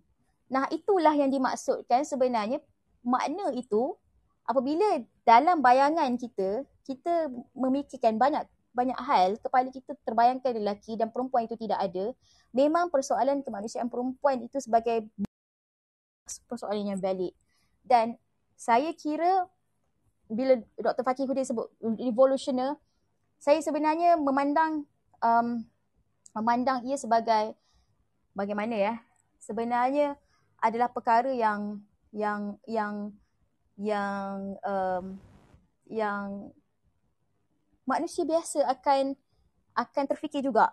Sebab um, macam mana mungkin sebab macam inilah lelaki dia dah, dia dah biasa orang um, anggap uh, dia tak ada permasalahan itu kan. Jadi tak pernah timbul dalam diri dia aku ni manusia ke tidak aku ni manusia ke tidak tak ada tau. Tetapi bila ada oh, bila ada uh, gender lain yang sentiasa uh, mempersoalkan mana eksistensinya dalam dalam dalam ranah uh, masyarakatnya dalam ranah domestiknya. Itu. Um, kerana kita ni diberi akal dan nurani tau. Jadi it's impossible to assume that uh, perempuan itu tidak merasa bahawa kemanusiaannya itu kemanusiaan yang kurang. Jadi apa yang di, di, dipertikaikan oleh sahabiah itu um, sebenarnya adalah tabiat manusia yang dilayan secara um, apa yang dilayan secara kelas kedua, kelas ketiga, kelas keempat, kelas kelima. Sebab tu kita tak pelik bagaimana hamba uh, apa nama hamba uh, memperjuangkan uh, uh, apa memperjuangkan apa nama pembebasan dirinya supaya dia menjadi manusia yang di, menjadi manusia yang mulia, manusia yang dianggap uh, apa manusia yang bermartabat sepenuhnya kerana memang setiap manusia itu Tuhan jadikan nature dia sama secara fitrahnya tetapi apabila ada layanan kelas ketiga, kelas keempat, kelas kedua tidak dianggap sama rata dan setara dan layanan yang berbeza-beza mengikut kelas maka sudah tentu akan ada timbul persoalan dalam conscious dirinya tu. Dalam consciousness ni uh, nya tu akan akan ada persoalan. Kita ni kat mana? Sekarang ni kata adil, kenapa kita dilayan begini? Manusia ini Tuhan jadikan kita daripada Adam. Kalau kalau kita mahu pergi jauh lagi eh, kalau uh, kita ni dah lahir daripada um, Adam dan Hawa, tapi kenapa ada yang menjadi manusia merdeka? Kenapa ada yang menjadi hamba? Kenapa aku mesti menjadi hamba? Kenapa Tuhan kenapa Tuhan um, apa? kenapa uh, uh, apa uh, uh, kenapa hamba itu adalah sesuatu uh, apa keadaan sosial yang dibenarkan. Nah, persoalan-persoalan itu adalah mesti akan timbul dalam fikiran manusia-manusia yang tertindas sebenarnya. Dan kita tidak boleh take for granted yang melihat bahawa oh just because diorang tidak melawan, maksudnya uh, menerima sahaja, maksudnya persoalan itu tidak timbul dalam kepala mereka, tidak. Um, dan apa yang diutarakan oleh sahabiah uh, dan juga Ummu Salamah pada ketika itu, saya kira itu adalah itulah tabiat um, manusia apabila mereka dilayan secara um, kelas kedua atau kelas ketiga, maka directly dengan fitrah manusia yang mahukan keadilan, mahukan kesetaraan, itu akan berbunyi. Uh, dan saya tidak memandangnya sebagai sesuatu yang revolusioner kerana ia bukan perkara yang baru. Itu memang intrinsically kemahuan kepada keadilan itu ada dalam diri manusia. Kalau dia dilayan dengan tidak baik, memang consciousnessnya dan juga consciousnya akan akan akan terketuk dan berbunyi. Nah, itu dia. Cuma kita sekarang ini adalah bagaimana kita mahu merespon kepada perkara tersebut um, itulah yang sebenarnya. Baik, terima kasih uh, saudara Uda. Saya rasa uh, menarik eh pandangan Uda tu mengatakan uh, betul juga saya setuju berkenaan dengan apa ni menuntut keadilan itu sekarang ni seolah-olah uh, kita anggap sebagai satu benda yang revolusioner kan. Sedangkan sepatutnya uh, menuntut keadilan ni satu benda yang semua manusia uh, semua manusia patut minta lah. Benda tu adalah bare minimum kan? Adalah satu tuntutan yang sangat minimum. Menjadi at least untuk, pertama sekali untuk diakui uh, sebagai manusia. Itu saja. Basic pertama tu tu saja. Uh, it, maksudnya menunjukkan kalaulah tuntutan keadilan yang yang apa yang basic macam itu pun uh, menjadi satu tuntutan yang revolusioner bermaksud sangat bermasalah masyarakat kita kan? Tuntutan untuk diiktiraf sebagai manusia pun kita anggap tu satu benda yang ush dahsyat ni tuntutan uh. eh, maksudnya masyarakat kita bermasalah kan mm. uh, and then um, apa ni uh, Dr. sebut ada lebih kurang ayat tadi kita sebut dua ayat kan uh, hmm. ayat 28 uh, Al-Baqarah ayat uh, surah Al-Imran ayat 195 dengan uh, kisah Ummu Salamah ni kemudian Dr. Fakhruddin sebut ada 17 lebih kurang 17 ayat-ayat seumpama ini yang menunjukkan wanita itu setara dengan laki-laki uh, Hmm. Ha, itu penegasan kuat dan dan lebih menarik sekali ya, ya, saya dah sebut. Sekiranya macam yang sudah sebut tadi, kalaulah hmm. kalaulah Quran pun Quran sendiri pun merespon kepada uh, keresahan ataupun uh, tuntutan uh, wanita ini yang mengatakan di mana kami di dalam teks ini kan. Hmm. Kalau Quran pun merespon, siapalah kita ni siapalah manusia-manusia selepasnya? Siapalah hmm, faham pun. Ha, siapalah lelaki-lelaki ni untuk katakan kau tak layak hmm. tuntut? Ha, Quran pun respon. Ha, itu yang menarik ha, menarik. Okay. dan yang paling menarik ni hmm. saya nak sambung sikit. Hmm. kan Quran kata hmm, Allah kata um, inna Allah la yudhi'u amal 'amil minkum min dhakarin aw untha. La yudhi'u. Ayat itu diturunkan kepada muslim uh, sahabiah yang ber, yang berapa yang berhijrah tadi kan, kita perhatikan dengan perlakuan masyarakat kita pada hari ini, terutamanya agamawan ya, menyikapi perempuan di ruang publik. Apabila mereka ber, ber, uh, di ruang publik ataupun let's say lah dalam ruang domestik dia sendiri pun tapi dia membuat sesuatu yang memberi maslahat, yang bermanfaat untuk dirinya, untuk keluarganya. Tetapi akan dibatalkan dengan ayat begini ya. Oh, kalau perempuan bagus macam mana pun kat luar, tapi kalau tak ada redha suami tak guna. Nah, sekarang saya nak tanya, kita pergi balik kepada ayat tadi. Allah tidak akan menyanyiakan amal baik kamu. Sekarang ni, kalau kita balik semula kepada ayat itu, kita akan fahami um, apa yang kita telah sikapi pada hari ini kepada peran perempuan yang berperanan dengan baik, memberi manfaat kepada masyarakatnya dalam ruang pekerjaannya ataupun di mana sahaja itu sangatlah teruk bagaimana kita menyikapi perempuan. Kerana apa-apa dibatalkan dengan oh kalau tak ada redha suami tak guna. Tapi Quran tidak melihat amal perempuan itu sebegitu. Quran menghargai peran perempuan ataupun peranan perempuan di mana sahaja sekalipun. Nah yang patut kita pertanyakan sekarang ni dogma yang mengatakan bahawa tanpa redha suami uh, perempuan ni tak ke mana tu patut kita campak kat mana? betul betul. Itu satu persoalan yang kita kena bawa as apa ni perbincangan ni kan. Okey, baik. Hmm. Okay, dah dah 10.39 saya buka ruang. Uh, ini ruang untuk uh, kita punya para pendengar untuk bertanyakan soalan dan juga berkongsi pendapat. Eh, saya saya buka, saya persilakan eh siapa-siapa yang yang nak bertanya ataupun uh, ada persoalan ataupun nak kongsi pandangan tentang diskusi malam ni boleh raise hand ada butang tu. Uh, silakan, dipersilakan. Uh, saya jemput. Uh, kemudian lihat ada Ustaz Hakim juga di bawah ada Puan Rozana daripada State Islam eh. boleh juga uh, saya jemput juga sekali untuk untuk bersama kita pada malam ni uh, dipersilakan uh, okey ada Uswatun Hasanah okey Ustaz Assalamualaikum Ustaz Assalamualaikum. Waalaikumsalam. Okay. Terima kasih Ustaz.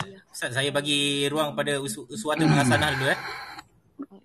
Dah, silakan. silakan. Okey, baik. Satu Hasanah dipersilakan kalau ada persoalan ataupun uh, pandangan. Silakan. Okey, ya. Uh, terima kasih Kak Megat dan uh, Kak Huda. Saya dari Indonesia. Hmm. Kebetulan. Uh, saya cuma mau bertanya karena sebenarnya ada pertanyaan uh, dari teman-teman uh, ketika diskusi Uh, dan sebenarnya jawabannya mungkin sudah ada di penjelasan dari Kak Huda tadi.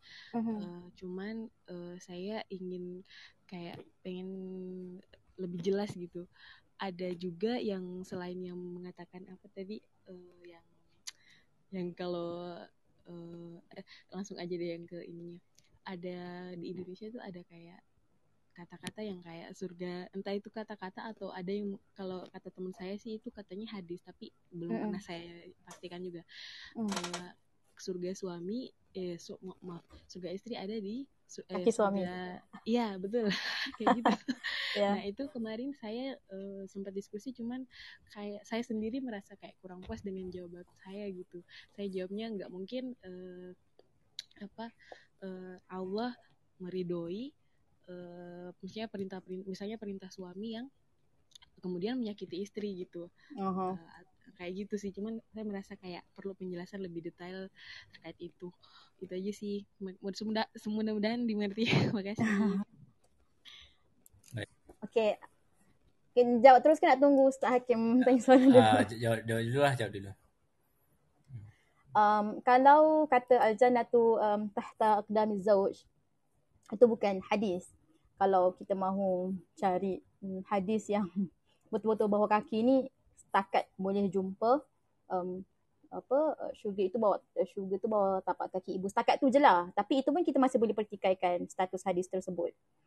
Um, dan kalau um, ada hadis lain yang selalu dikaitkan adalah macam contoh um, apa nama uh, perempuan itu kalau dia dah kahwin dia ber, dia memberi khidmat banyak mana pun uh, kepada suami dia sampai tahap jilat nanah daripada kaki. Suaminya tu tetap takkan takkan takkan apa takkan boleh uh, membalas segala kebaikan suaminya.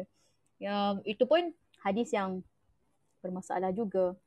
Uh, nah uh, pertama kalau kita berhadapan dengan uh, macam saya cakap tadi mubadalah itu memberi jalan keluar bagaimana untuk kita memandang atau memaknai ulang, mentafsir ulang hadis-hadis yang macam macam inilah yang yang zahirnya sangat bermasalah. Kalau kita kalau kita memegang uh, ataupun kalau kita memegang teori mubadalah tadi ataupun kita gerak kerja mubadalah tadi pertama Islam itu uh, mesti memberi maslahat kepada perempuan dan lelaki yang kedua, perempuan mesti dipandang sebagai manusia setara, penuh, tidak sebagai manusia kelas kedua, ketiga, keempat. Dan um, mesti uh, makna teks itu memberi maslahat kepada kedua-dua. Jadi, macam mana mahu memaknai semula hadis itu supaya kita dapat, paling kalau kita tidak ada kemampuan untuk menolak hadis itu atas dasar kekurangan kita uh, pada contohnya kemampuan kita untuk mengkaji untuk mem- mengkaji lebih dalam adakah hadis ini hadis yang valid adakah hadis ini patut kita ambil uh, secara kita kita uh, anggap dia sebagai satu prinsip dasar dan sebagainya. Kalau kita tak mahu tak mahu tak mampu untuk pergi um, ke ke level yang begitu dalam uh, maka uh, dengan um, konsep mubadalah tadi membantu kita bagaimana untuk mengekstrak makna yang baik kalau saya lah, sebenarnya saya tak terfikir pun macam mana nak guna mubadalah untuk hadis ni. Tapi mungkin kita boleh fikirkan bersama. Tapi yang saya pandang um, yang yang setakat yang saya boleh tafsirkan mengikut konsep mubadalah tadi adalah melihat kalau um, uh, apa uh, suami itu uh, uh, syurga itu um, di bawah tapak kaki suami maksudnya uh, kebaikan kepada suami adalah uh, uh, kebaikan kepada suami itu bukan sesuatu yang sia-sia. Uh, boleh menjadi jalan uh, kebaikan uh, ataupun jalan pahala ke syurga. Tetapi ingat dengan mubadalah tadi adalah mesti untuk perempuan juga, tidak boleh sepihak. Jadi maksudnya kalau kita maknakan untuk perempuan, bukanlah maksudnya literalnya syurga tu bawah tapak, tapak kaki isteri. Uh, bukan itu tetapi pemaknaannya adalah kebaikan yang dilakukan untuk isteri itu adalah jalan-jalan ke syurga. Kalau kita mahu uh, maknakan dia dengan makna yang memberi manfaat dan maslahat kepada dua pihak tanpa mengambil uh, maksud uh, hadis itu secara literal yang menyebabkan isteri dipandang sebagai hamba kepada suami. Uh, tapi kalau kita nak gunakan mubadalah in the sense where kalau syurga di bawah tapak kaki suami, um, syurga di bawah tapak kaki isteri pun itu possible tapi sebenarnya tak boleh diambil literal. Ia mesti dimaknakan dalam keadaan melayan suami dan isteri itu sebagai manusia yang penuh bermaruah, tidak boleh menjatuhkan antara satu sama lain. Bermakna, um, bermakna suami tidak boleh dijadikan sebagai Tuhan, isteri juga tidak boleh dilayan sebagai Tuhan juga dalam rumah tangga. Mesti dilayan penuh kasih, tetapi bila kata ada ada syurga di situ, maksudnya kebaikan-kebaikan um, uh, cinta kasih kepada sesama pasangan itu adalah jalan-jalan kebaikan menuju syurga. Saya kira itu makna yang paling baik dengan konsep mubadalah yang kita boleh apply lah. Terima kasih uh, Terima kasih Suwata Hasanah atas soalan Ada Ramdi atas jawapannya uh, Ustaz Hakim mungkin ada tambahan uh, uh, secara mungkin secara khusus terhadap soalan Suwata Hasanah hari mungkin ada tambahan ataupun secara general terhadap uh, perbincangan kita pada malam ni mungkin ada perkongsian daripada Ustaz Hakim tentang uh, diskusi kita malam ni Ustaz. Silakan. Assalamualaikum warahmatullahi wabarakatuh. Bismillahirrahmanirrahim. Terima kasih kepada Megat yang menjemput. Saya sebenarnya tadi nak dengar-dengar saja ya, nak nak nak diam dan dengar. Uh, terima kasih kepada saudari Huda, Huda Ramli ya. Kebetulan saya pun Hakim Ramli ya. Mungkin orang ingat kita dua beradik. tapi uh, sebenarnya tidak. Lain Ustaz, ejaan bapak lain. Ejaannya lain. uh, itu juga dengan soalan Uswatun dan juga para pendengar lah. Saya tidak mau uh, bertanya ataupun mungkin memberi ulasan mungkin uh, kerana ini tajuk yang menarik ya. Uh, Qira'ah Mubadalah ini uh, satu karya besar uh, uh, tesis yang dibuat oleh Dr. Faqihuddin Abdul Kadir ya. Uh, dan metod-metod yang perhatikan metod yang digunakan oleh Dr. Waqihuddin juga sangat menarik ya dengan menggunakan teori uh, Thomas Seymour Kuhn uh, paradigma dan paradigma konstruktif serta teori mubadalah itu sendiri adalah satu benda yang pernah digagaskan oleh Alamah Iqbal uh, 1877-1938 dalam buku dia yang bertajuk Reconstruction of Religious Thought in Islam. Eh. Buku tentang istihad. Eh. Bagaimana uh, Alamah Iqbal yang kita kenal sebab sekarang uh, sebagai salah seorang uh, polimas. Eh. Seorang penyair, seorang ahli falsafah, seorang reformis juga.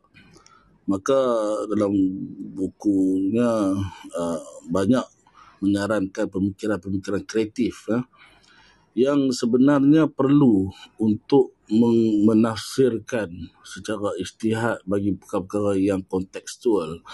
Bila kita sebut kontekstual ini, kita kena setuju bahawa kontekstual ini adalah konsep akal yang mentafsirkan ya, dan dominasi yang ada dalam uh, kebenaran ilmu Islam ini selalunya didominasi oleh para uh, ulama yang terdahulu uh, yang juga rata-ratanya tergolong daripada orang lelaki. Dan uh, ayat-ayat Quran itu sudah tentu mempunyai prinsip keadilan dan ihsan. Tetapi apabila kadang-kadang ialah sebagai seorang lelaki bila kita mentafsir maka kita nampaknya cenderung bias kepada patriarki ya.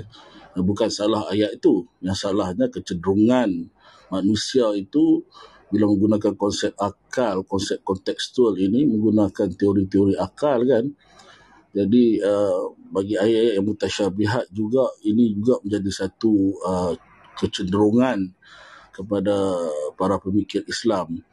Tapi apabila uh, Alamah Iqbal, Muhammad Iqbal ini uh, me- me- menyarankan, uh, beri saranan bahawa kita perlu di sebalik uh, uh, tafsir-tafsir kritikal, kita juga perlu mengembangkan istihad-istihad secara kreatif. Dan inilah hasilnya uh, sangat menarik idea-idea yang dikemukakan oleh Dr. Faqihuddin dan uh, kawan-kawan yang yang menggunakan teori uh, qiraah mumadalah ini dan hasilnya sangat-sangat memberangsangkan dan uh, ini menambah nilai bagi pustaka ilmu dalam Islam maka kita uh, uh, terperangkap dalam dominasi hukum yang yang sangat patriarki itu kita dah dapat jawapannya lah itu sajalah sebagai ulasan sikit lah Allahualam. Terima kasih Sakim atas penjelasan tu. Saya rasa ini satu lagi tambahan kepada diskusi kita pada malam ni adalah uh, apa ni upaya secara keseluruhannya adalah diskusi kita pada malam ni adalah upaya untuk orang kata uh, upaya Dr. Fakiruddin kita membincangkan uh, gagasan beliau uh, untuk uh, memikir semula ataupun berijtihad macam Ustaz sebut tadi pemikiran-pemikiran kreatif dalam merespon kepada isu-isu uh, seputar uh, apa isu-isu sosial dan kemasyarakatan yang berlangsung uh, apa sejak zaman dulu sejak sejak Islam mula-mula datang sehinggalah kepada perkembangan manusia moden hari ini ya. Jadi sentiasa memerlukan uh, tafsiran ulang, sentiasa memerlukan perkembangan dan dan dan apa pemahaman baru. Nah, tadi Huda ada nak sebut apa-apa ke? Huda?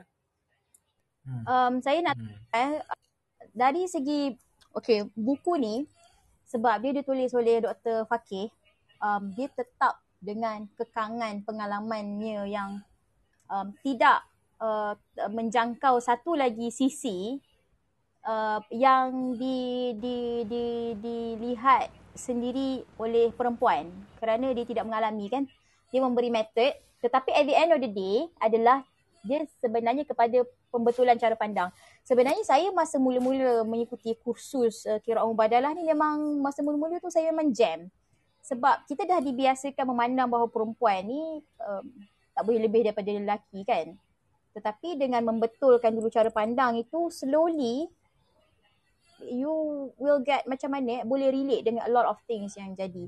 Nah, kalau saya secara peribadi ada perkara yang saya kira patut um, ditambah eh dalam dalam apa dalam uh, dalam naratif keadilan gender ini sebenarnya um, kalau kita melihat uh, uh, metod yang diusulkan oleh Dr. Fakih ni ia memang ia jalan keluar tetapi um, sesuatu satu perkara yang wajib kita kena sedari juga adalah uh, penyimpangan penyimpangan um, tafsiran teks um, agama terkait de- dengan perempuan itu juga um, bukan berlaku di secara level interpretation yang macam mana eh, yang bersifat terbuka. Awak nak interpret macam mana um, berdasarkan uh, ilmu dan kesedaran masing-masing. Tetapi sebenarnya ada banyak berlaku penyelewengan-penyelewengan makna yang dilakukan kalau kita mahu telusuri itu mesti berpunca daripada kesedaran kita kepada kemanusiaan perempuan itu sendiri. Um, contoh saya bagi um, saya bagi bagaimana um, tafsir uh, ayat rijal qawamun 'ala nisa bima faddalallahu ba'dahum 'ala ba'din wa bima anfaqu min amwalihim. Nah, ayat itu um, uh, sentiasa dijadikan dalil eh lelaki itu adalah pemimpin bagi perempuan. Orang hatta ulama pun dia ambil um, um, ayat itu separuh dia, dia mentafsirkan ayat itu secara secara uh, partial dan dia apply kepada kepada keseluruhan prinsip dasar. Maksudnya ayat itu dijadikan basis justifikasi bahawa perempuan tidak boleh jadi pemimpin kerana Quran kata al-rijalu qawwamuna 'ala nisa. Lelaki itu adalah pemimpin bagi bagi perempuan. Sedangkan ayat itu sendiri telah menerangkan bahawa wa bima apa ar-rijalu qawwamuna 'ala nisa bima faddalallahu ba'dahum 'ala ba'din. Itu syarat pertama. Bagaimana mereka boleh menjadi qawam kepada nisa. Lepas tu wa bima anfaqu min amwalihim. Syarat yang kedua. Yang pertama adalah bima faddalallahu ba'dahum tadi bermaksud apa yang telah Allah lebihkan untuk mereka. Lebihkan dekat situ tidak diperhatikan apa kelebihan sosial ataupun kelebihan uh, kapasiti yang mereka ada sehingga mereka boleh menjadi pemimpin kepada perempuan. Dan yang paling penting adalah sabab nuzulnya turun kerana ada berlaku pergelutan antara suami dan isteri um, yang berlaku. Jadi ayat itu turun dalam konteks keluarga. Tetapi bagaimana ulama mentafsirkan, banyak ulama mentafsirkan secara sembrono bahawa ayat ini adalah prinsip dasar dalam Islam mengatakan bahawa lelaki itu ada pemimpin perempuan. Melupakan terus tentang kepimpinan perempuan yang menunjukkan bahawa perempuan boleh menjadi pemimpin kerajaan yang baik, yang adil, kaya, sejahtera, makmur.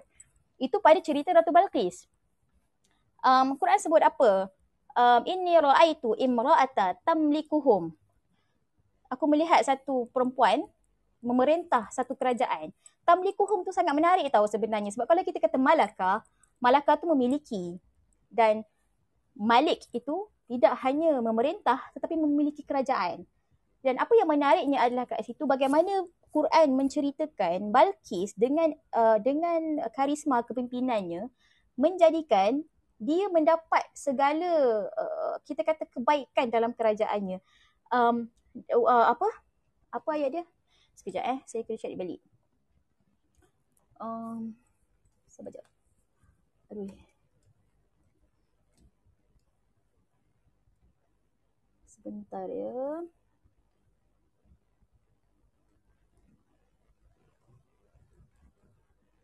Itu.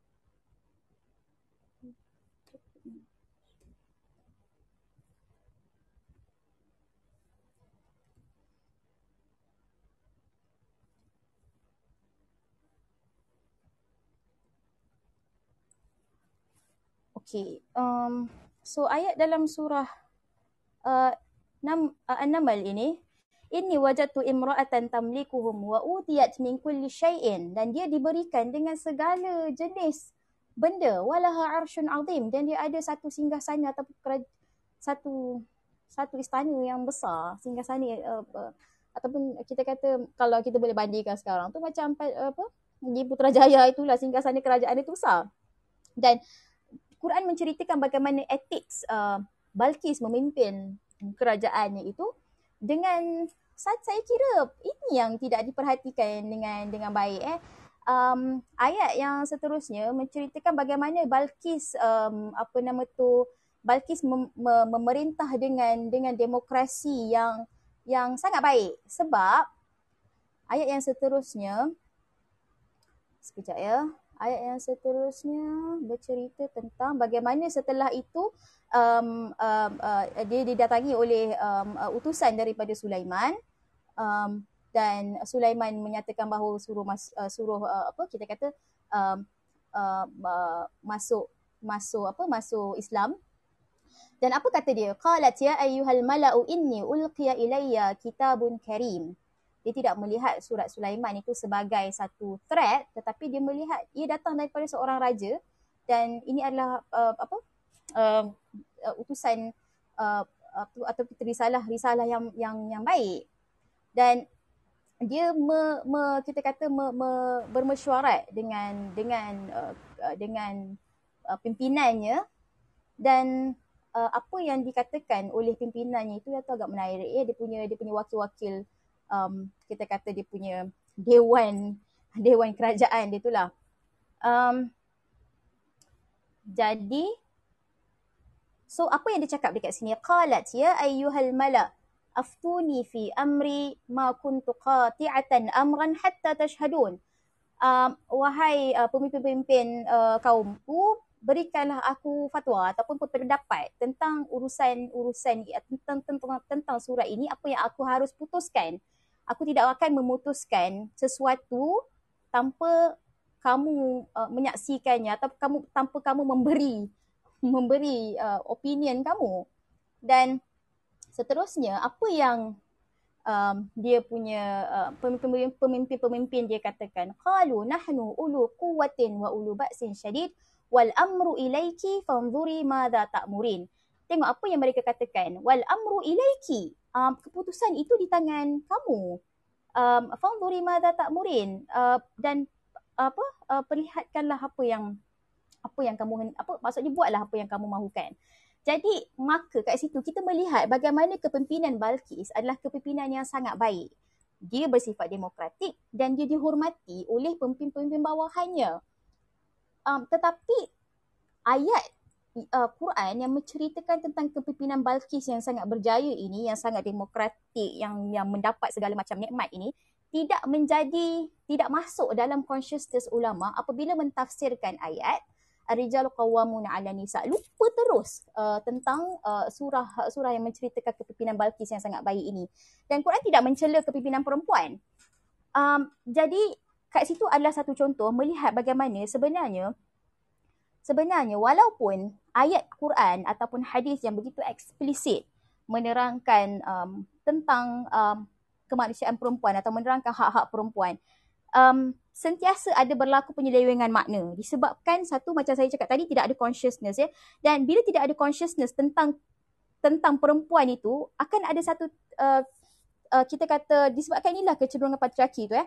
Disebabkan uh, kecenderungan dan cara pandang melihat perempuan oh perempuan tak boleh menjadi pemimpin dalam kepala otak itu tidak menyebabkan dia tidak memandang ayat ini ataupun tidak termasuk dalam kesedaran kesedaran ketika mentafsir ayat Ar-Rijal Qawwamun 'ala Nisa. Ia juga berlaku di teks-teks lain. Um, dan antara yang saya sendiri pernah alami yang menyebabkan saya rasa itu memang turning point saya yang paling besar lah. Apabila um, saya dengan sahabat saya pernah, ber, ini memang saya, saya ulang di mana-mana ya. Apabila saya dan sahabat saya berbicara tentang bagaimana perempuan um, itu sebenarnya um, wali tak boleh paksa dia kahwin. Um, dan uh, apa uh, dan saya cakap uh, saya ceritakan kepada kawan saya eh bukan sebab lagi satu kawan saya itu pun um, jenis mulim dalam ilmu hadis lepas tu um, apa yang saya cakap adalah eh bukan kata hadis yang hadis yang um, apa hadis yang uh, um, nabi uh, tak kasih perempuan uh, dipaksa itu di mana perempuan itu dipaksa kahwin oleh ayahnya. Lepas itu uh, perempuan itu mengadu kepada nabi dan apa yang terjadi adalah nabi nabi suruh um, ayahnya dipanggil um, ke hadapan baginda. Dan setelah itu um, di hadapan ayah perempuan itu nabi kata okey sekarang ni keputusan kepada kamu kamu nak teruskan perkahwinan ke atau kamu nak nak kamu nak bercerai? Nah tanpa saya tahu bahawa di hujung hadis tersebut uh, perempuan itu, uh, perempuan muda itu berkata kepada Nabi, um, apa nama, sekarang aku reda untuk, uh, reda dengan perkahwinan aku dengan suamiku tetapi sebenarnya, tetapi aku nak bagi tahu perempuan di luar sana bahawa bapa tidak ada hak untuk menentukan atau memutuskan kata akhir um, kepada uh, tentang perkahwinan anak perempuan. Yang maksudnya dengan kata lain bapa tak ada hak untuk paksa saya tidak tahu part, saya tidak tahu part itu wujud. Uh, nah, apa yang menarik adalah masa tu kawan saya cakap, eh hadis tu cuma nasihat je. Padahal hadis tu sangat eksplisit. Kata perempuan tak boleh dipaksa. Hadis itu sangat uh, jelas menerangkan bahawa perempuan punya hak untuk menentukan siapa yang dia mahu kahwin tanpa ada campur tangan ayahnya. Ayahnya cuma hanya sekadar um, kita kata uh, orang untuk yang accommodate um, anaknya untuk berkahwin mengikut masalah anaknya lah. Tapi tidak boleh dipaksa. Nah, daripada mana wujud um, pandangan mengatakan bahawa itu hanya sekadar nasihat sebab ada hadis lain yang diinterpretasi dengan sangat jauh maknanya um, la nikaha illa biwali sedangkan la nikaha illa biwali itu maksudnya secara literal tidak ada berlaku pernikahan tanpa wali tetapi bagaimana uh, pemaknaan hadis itu ditarik jauh dimaknakan sebagai wali boleh memaksa anak perempuan kahwin. Nah, penyelewengan-penyelewengan pemaknaan ini kita kena pertikaikan. Kenapa berlaku pemaknaan yang begitu jauh daripada makna-makna yang sangat eksplisit ataupun makna yang ambiguous um, yang literalnya sangat sangat sedikit tetapi ditarik makna jauh tanpa ada kaitan dan kalau kita nak banding dengan hadis-hadis lain yang begitu eksplisit uh, uh, melarang supaya melarang daripada apa pemaksaan kepada anak perempuan untuk dikahwinkan itu dan bukan hanya satu hadis saja ada beberapa hadis lain lagi pun. Nah itu dia cuma dianggap sebatas nasihat. Kenapa sampai tahap itu? Sedangkan kita selalu diajar bahawa oh apa yang ulama cakap tu sifatnya objektif.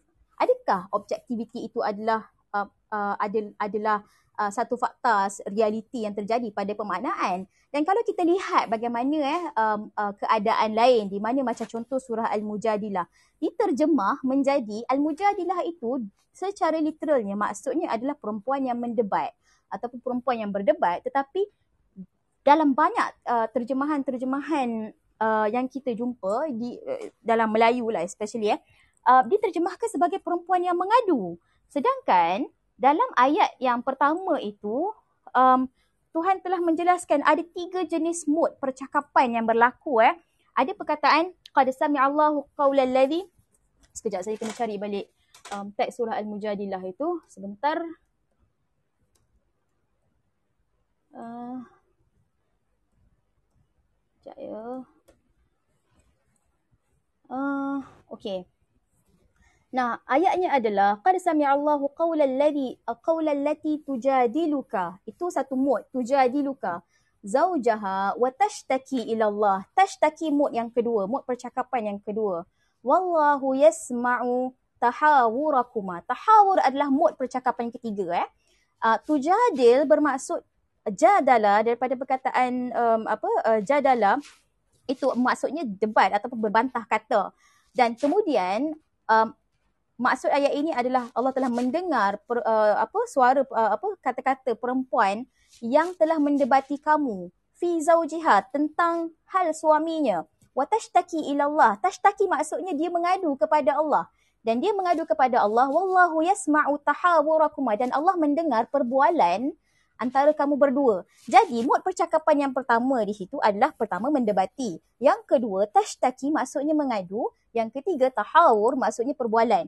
Jadi sekarang ni kalau kita mahu menterjemahkan perkataan al-mujadilah itu sebagai perempuan yang mengadu, terang-terang ia menyalahi maksud literal dan juga menyalahi maksud yang telah dinyatakan sendiri dalam Quran yang telah jelas-jelas dibezakan pada ayat yang pertama tersebut.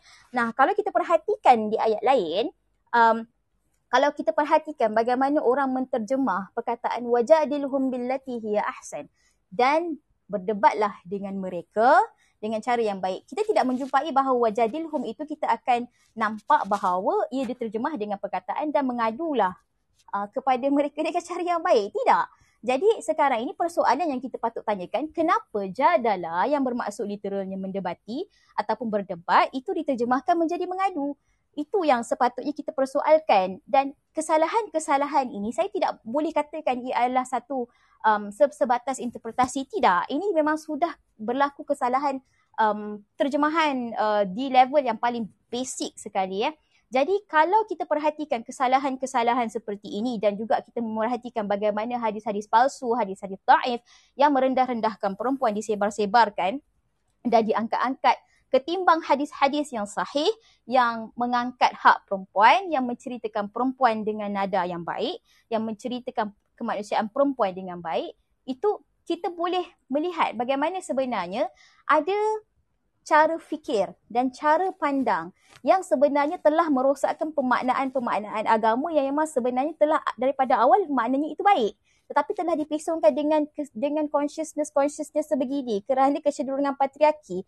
Dan saya tidak mahu sebut um, patriarki ini menyebabkan kita ada uh, apa uh, apa kita kata pemaknaan itu cenderung patriarki. Saya boleh kata dia bukan sudah cenderung lagi tetapi patriarki dan misogini itu menyebabkan banyak orang terjebak dalam penyelewengan-penyelewengan makna teks agama.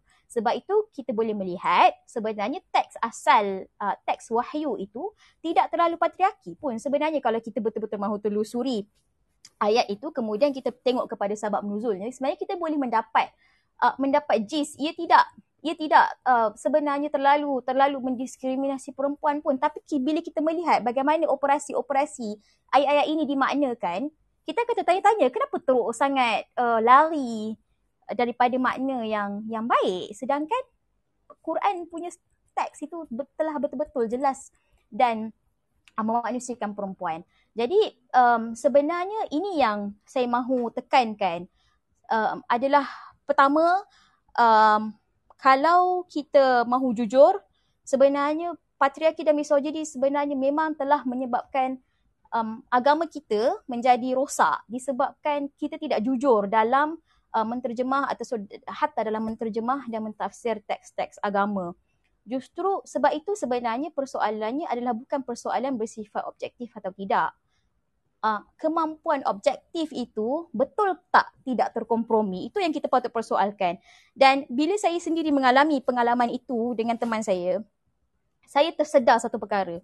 Betul lah apa yang selama ni um, um, apa betul lah uh, bila kita memandang teks itu teks itu adalah satu satu hal tetapi tafsiran teks itu sebenarnya patut kita tapis patut kita kritisi tidak boleh ditelan sebagaimana ia adalah teks agama kerana ia datang daripada daripada kesedaran manusia dan bagaimana dia melihat teks itu dengan lensa-lensa kecenderungannya sendiri.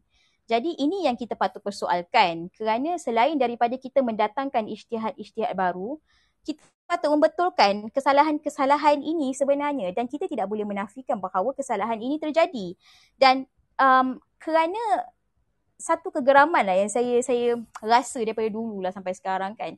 Um, selalu orang macam, selalu orang akan cakap, oh ulama, ulama ni ilmu dia banyak apa semua kan.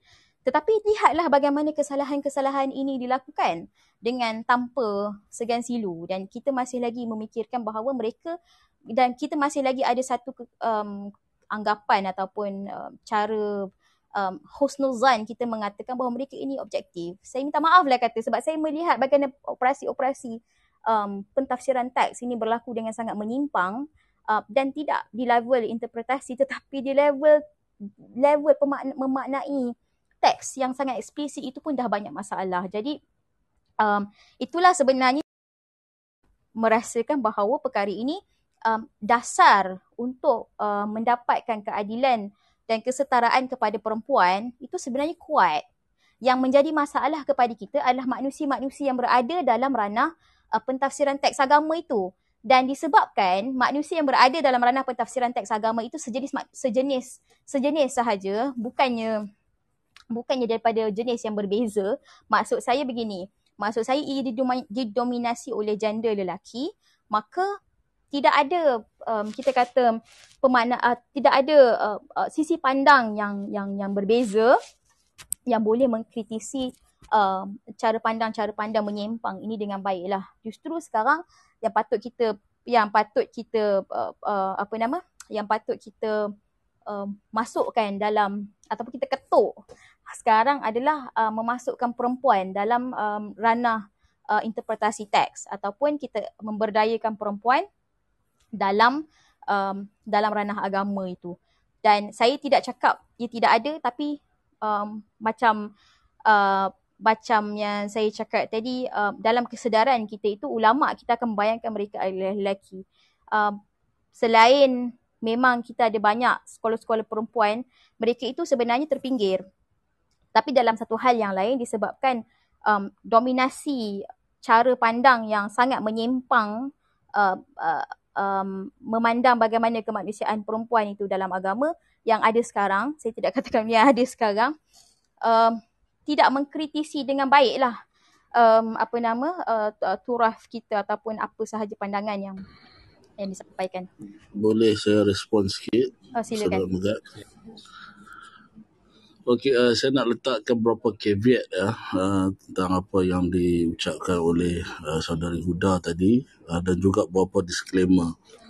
Yang pertama uh, berkaitan dengan ijtihad mustahid dan ulama eh, ada perbezaan yang besar antara mustahid seorang yang berijtihad dan hanya ulama yang mengikut-ikut. Kita menghadapi masalah besar di bahagian yang kedua itu. Bahagian yang pertama itu Uh, barangkali uh, dalam beberapa isu yang dikemukakan oleh saudari Huda tadi ada perbincangan secara fikah uh, secara fiqhiyah itu ada perbincangannya. Contohnya dalam bab wali, uh, perlukah ada dalam uh, sebagai satu rukun dalam nikah itu atau tidak? Uh, ini berlaku dalam mazhab uh, yang bukan lahir daripada ulama-ulama yang kemudian, tapi para mustahid itu uh, tidak semua yang mengatakan perlunya ada wali. Perbincangan ini berlaku di dalam empat mazhab dan uh, contohnya uh, mazhab Hanafi memang tidak mensyaratkan uh, wali ya untuk uh, uh, nikah. Uh dan gitulah uh, kalau kita berpegang pada mazhab dan uh, melulu uh, tidak tahu pokok perbincangan uh, contohnya macam di Malaysia kita mengamalkan Syafi'iyah jadi orang-orang yang yang uh, taklik kepada mazhab itu maka dia tidak tahu sebenarnya ada ada perbincangan ya di peringkat istihad tetapi tidak bermakna para mustahid menyarankan untuk kita uh, patriarki atau matriarki dalam satu persoalan. Namun ulama-ulama yang mendominasi kemudiannya itu menggunakan uh, menyempitkan ruang istihad itu dan akhirnya uh, menggunakan uh, mana-mana saja uh, uh, istihad yang dipikirkan uh, menguntungkan mereka. Uh, jadi ada sedikit caveat di situ bahawa istihad ini dilakukan dengan uh, disiplin-disiplin yang sudah tentu hebat ya dari ulama-ulama yang terawal dahulu antaranya uh, empat mazhab itu dan juga Sufyan Ats-Tsauri. Uh, namun begitu apa yang apa yang uh, kita perlu uh, jadikan disclaimer seperti apa yang disebut oleh saudari Huda tadi. Uh, ramai ya di antara pemikir-pemikir uh, yang faham tentang keadilan teks dan kontekstual ayat dah uh, sama ada dari segi keadilan dan juga ihsan ramai yang faham ramai yang sedar bahawa ini ada manipulasi. Sangat manipulatif bagi setengah orang ulama yang kemudian yang akhirnya Uh, tampil begitu ramai sekali yang kononnya ulama dan memperjuangkan uh, patriarki itu sampailah ter, terkambus apa saja usaha yang dibuat oleh para mustahid. Jadi melihat saudara uh, Dr. Faqihuddin ini adalah contoh ulama yang yang berijtihad eh? Bagi seorang yang ilmuwan yang berijtihad maka dia boleh digelar sebagai mustahid. Mustahid inilah yang dituntut untuk kita lakukan kepemikiran yang berasal daripada kritikal dan jadi kreatif. Um, dan satu lagi saranan caveat yang kedua adalah memang saya setuju dengan apa disebut oleh saudari Huda saudari Huda tadi ialah berkaitan dengan uh, ulang apa pemikir-pemikir uh, ilmuwan-ilmuwan atau mustahid-mustahid perempuan ya, yang terpinggir ini kita perlu memberikan sedikit motivasi ataupun menggalakkan tampil untuk membetulkan salah faham yang ada di kalangan masyarakat kita um, sudah tentu sudah tentu kita perlukan lebih ramai ya ketimbang apa yang kita ada sekarang. Namun uh, uh, permulaan yang yang menonjol uh, yang sangat-sangat menonjol di Alaf 21 uh, ni sangat-sangat uh, mengembirakanlah kalau kami yang yang melihat uh, uh, terutamanya di di Malaysia ini apabila isu-isu agama didominasi oleh mereka-mereka yang Islamis bukan orang-orang yang Islami ya. Dan uh, para politician ya, menggunakan uh, parti ya untuk mendominasi isu-isu agama ini adalah perkara-perkara yang kita perlu sedarkan uh, manusia kita manusia Islam di muka bumi ini bahawa isu-isu yang ada sama ada gender atau sebagainya ini uh, didominasi oleh mereka yang menggelarkan diri mereka itu mewakili politik.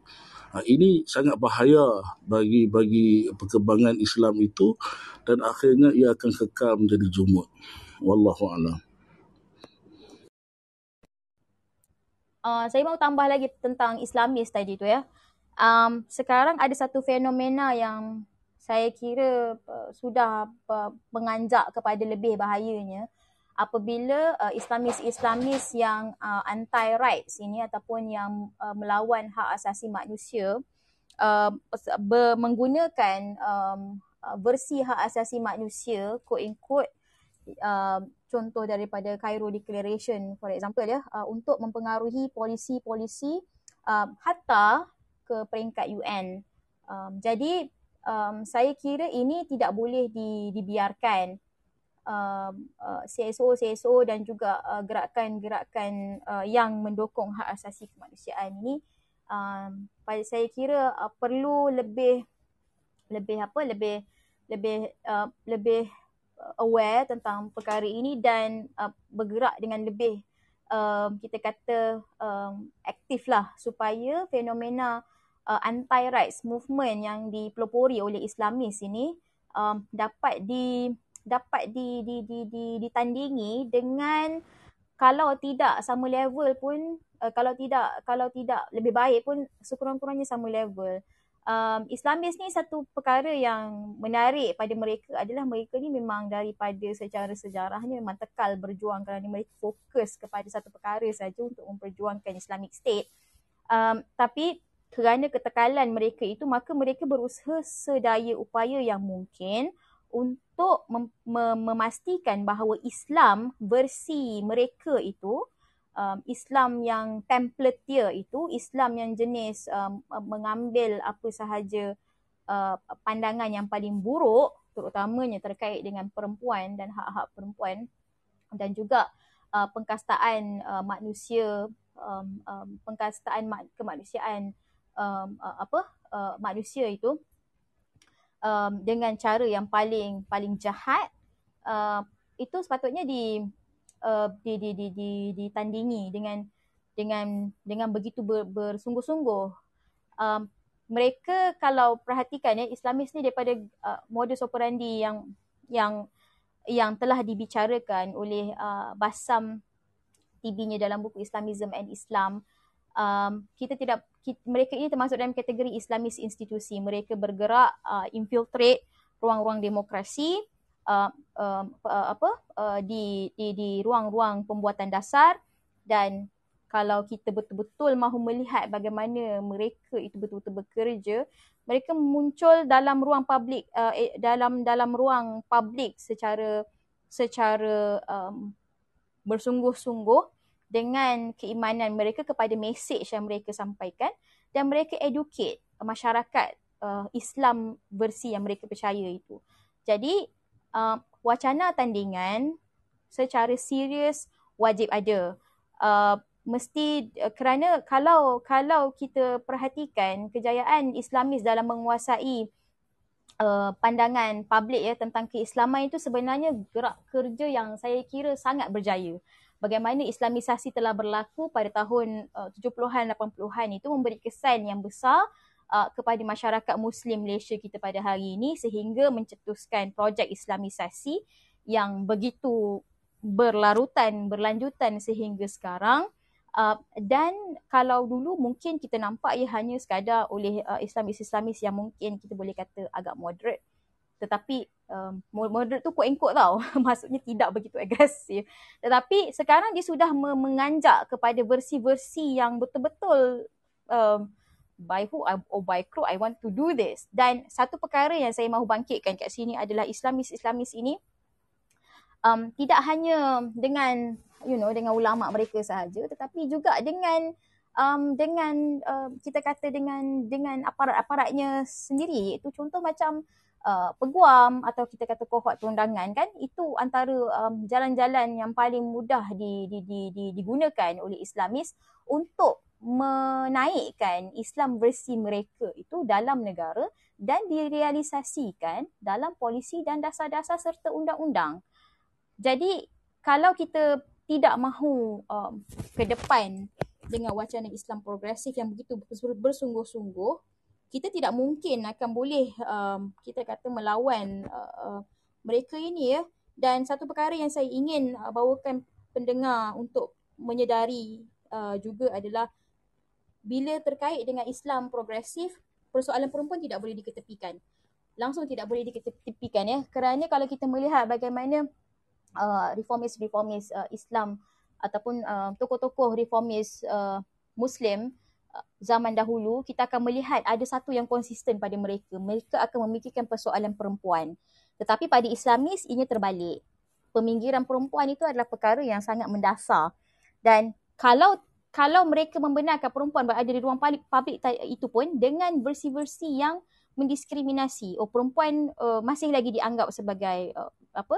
Perempuan masih lagi dianggap sebagai sumber fitnah. Perempuan uh, mengalami masalah apa kita kata um, victim blaming itu akan sentiasa rampant kerana melihat bahawa kalau kata perempuan berlaku pelecehan dan sebagainya, perempuan juga adalah part of the kesalahan dan sebagainya. Dan persoalan-persoalan lain contoh macam uh, persoalan khitan dan sebagainya itu pun ada berlaku resistance-resistance yang besar. Ia tidak hanya berlaku di Malaysia sahaja tetapi ia juga berlaku di tempat-tempat lain. Macam contoh di Mesir kan, uh, ketika ulama Al-Azhar uh, uh, ketika Syekh Muhammad At-Tayyib menyebutkan bahawa um, uh, al-aslu fi zawaj um, bukan uh, poligami ataupun yang asal dalam perkahwinan itu bukan poligami.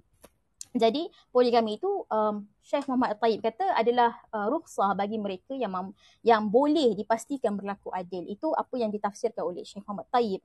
Dan benda tu di di di di di di di kita di di di, di di, ditayangkan di media Mesir pada ketika itu. Nah, apa yang terjadi yang menariknya adalah respons yang diterima uh, oleh uh, tokoh-tokoh ikhwan.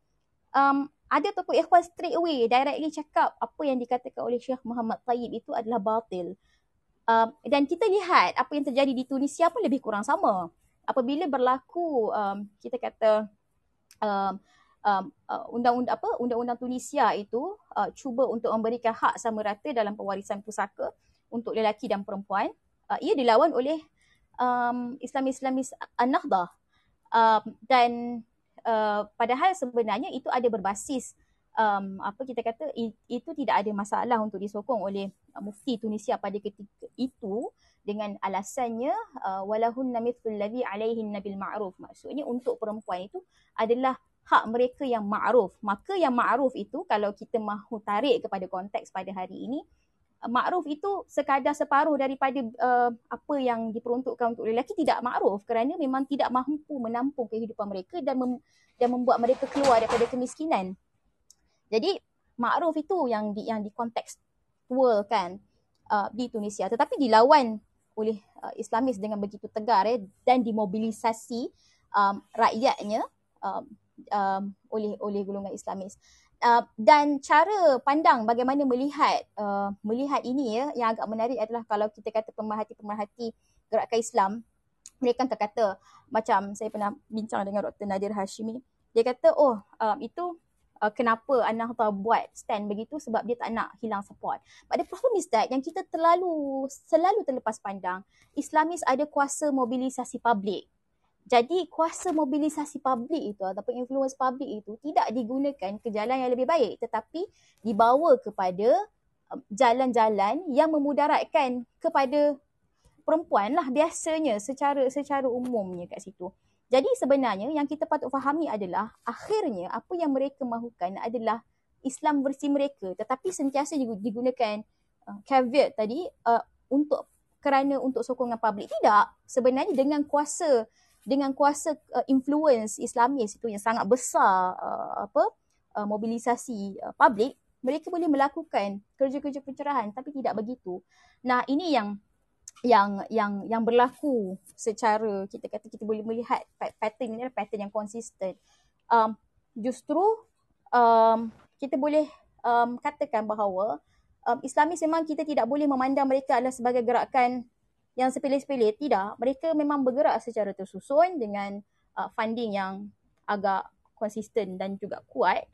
Um, itu kalau kita tidak tidak fikirkan bagaimana untuk melawan naratif-naratif mereka um, secara secara bagaimana mereka mahu uh, melawan uh, status quo yang ada dalam masyarakat secara tersusun kan kerja itu berpuluh-puluh tahun memang saya rasa at the end of the day ya kita akan kita akan memang akhirnya Islam itu adalah Islam yang lebih teruk daripada sekarang lah. Okay, baik. Terima kasih uh, Saudari Huda dan juga Ustaz Hakim atas penjelasan uh, tadi. Saya rasa saya mind blown lah dengan dengan apa diskusi pada malam ni. Banyak perkara yang baru saya tak uh, pelajari. Uh, tadi Huda sebut tentang apa tentang dalam pada apa dalam kata kita menanggapi kefahaman yang objektif tu kan kita kena mempersoalkan kan betulkah kefahaman objektif kita tu tidak terkompromi? Saya rasa tu persoalan sangat sangat menarik kan. Dalam pada uh, kita kita membaca ijtihad-ijtihad membaca tafsir-tafsir oleh para ulama kita dan uh, oleh apa dalam dalam perbahasan gender ni apakah uh, ia tidak terkompromi dengan consciousness atau kesedaran patriarki yang yang menebal yang kita yang tidak disedari? Dan Ustaz Hakim pun sebut uh, tadi tentang perbezaan uh, mujtahid dengan ulama-ulama yang mengikut-ngikut ni kan? Jadi ada kemungkinan ada beza yang besar eh, antara mujtahid yang benar-benar menelusuri disiplin ilmu tafsir dan dan dan betul-betul uh, apa uh, cuba menjawab persoalan tu dengan baik dengan ulama-ulama yang yang seperti Huda kata tadi mungkin bersekongkol dengan Islam-Islamis yang yang uh, kadang menumpang kekuasaan dan juga meneruskan agenda-agenda merebut uh, ruang-ruang demokrasi dengan dengan tafsiran-tafsiran yang jumud dan sempit.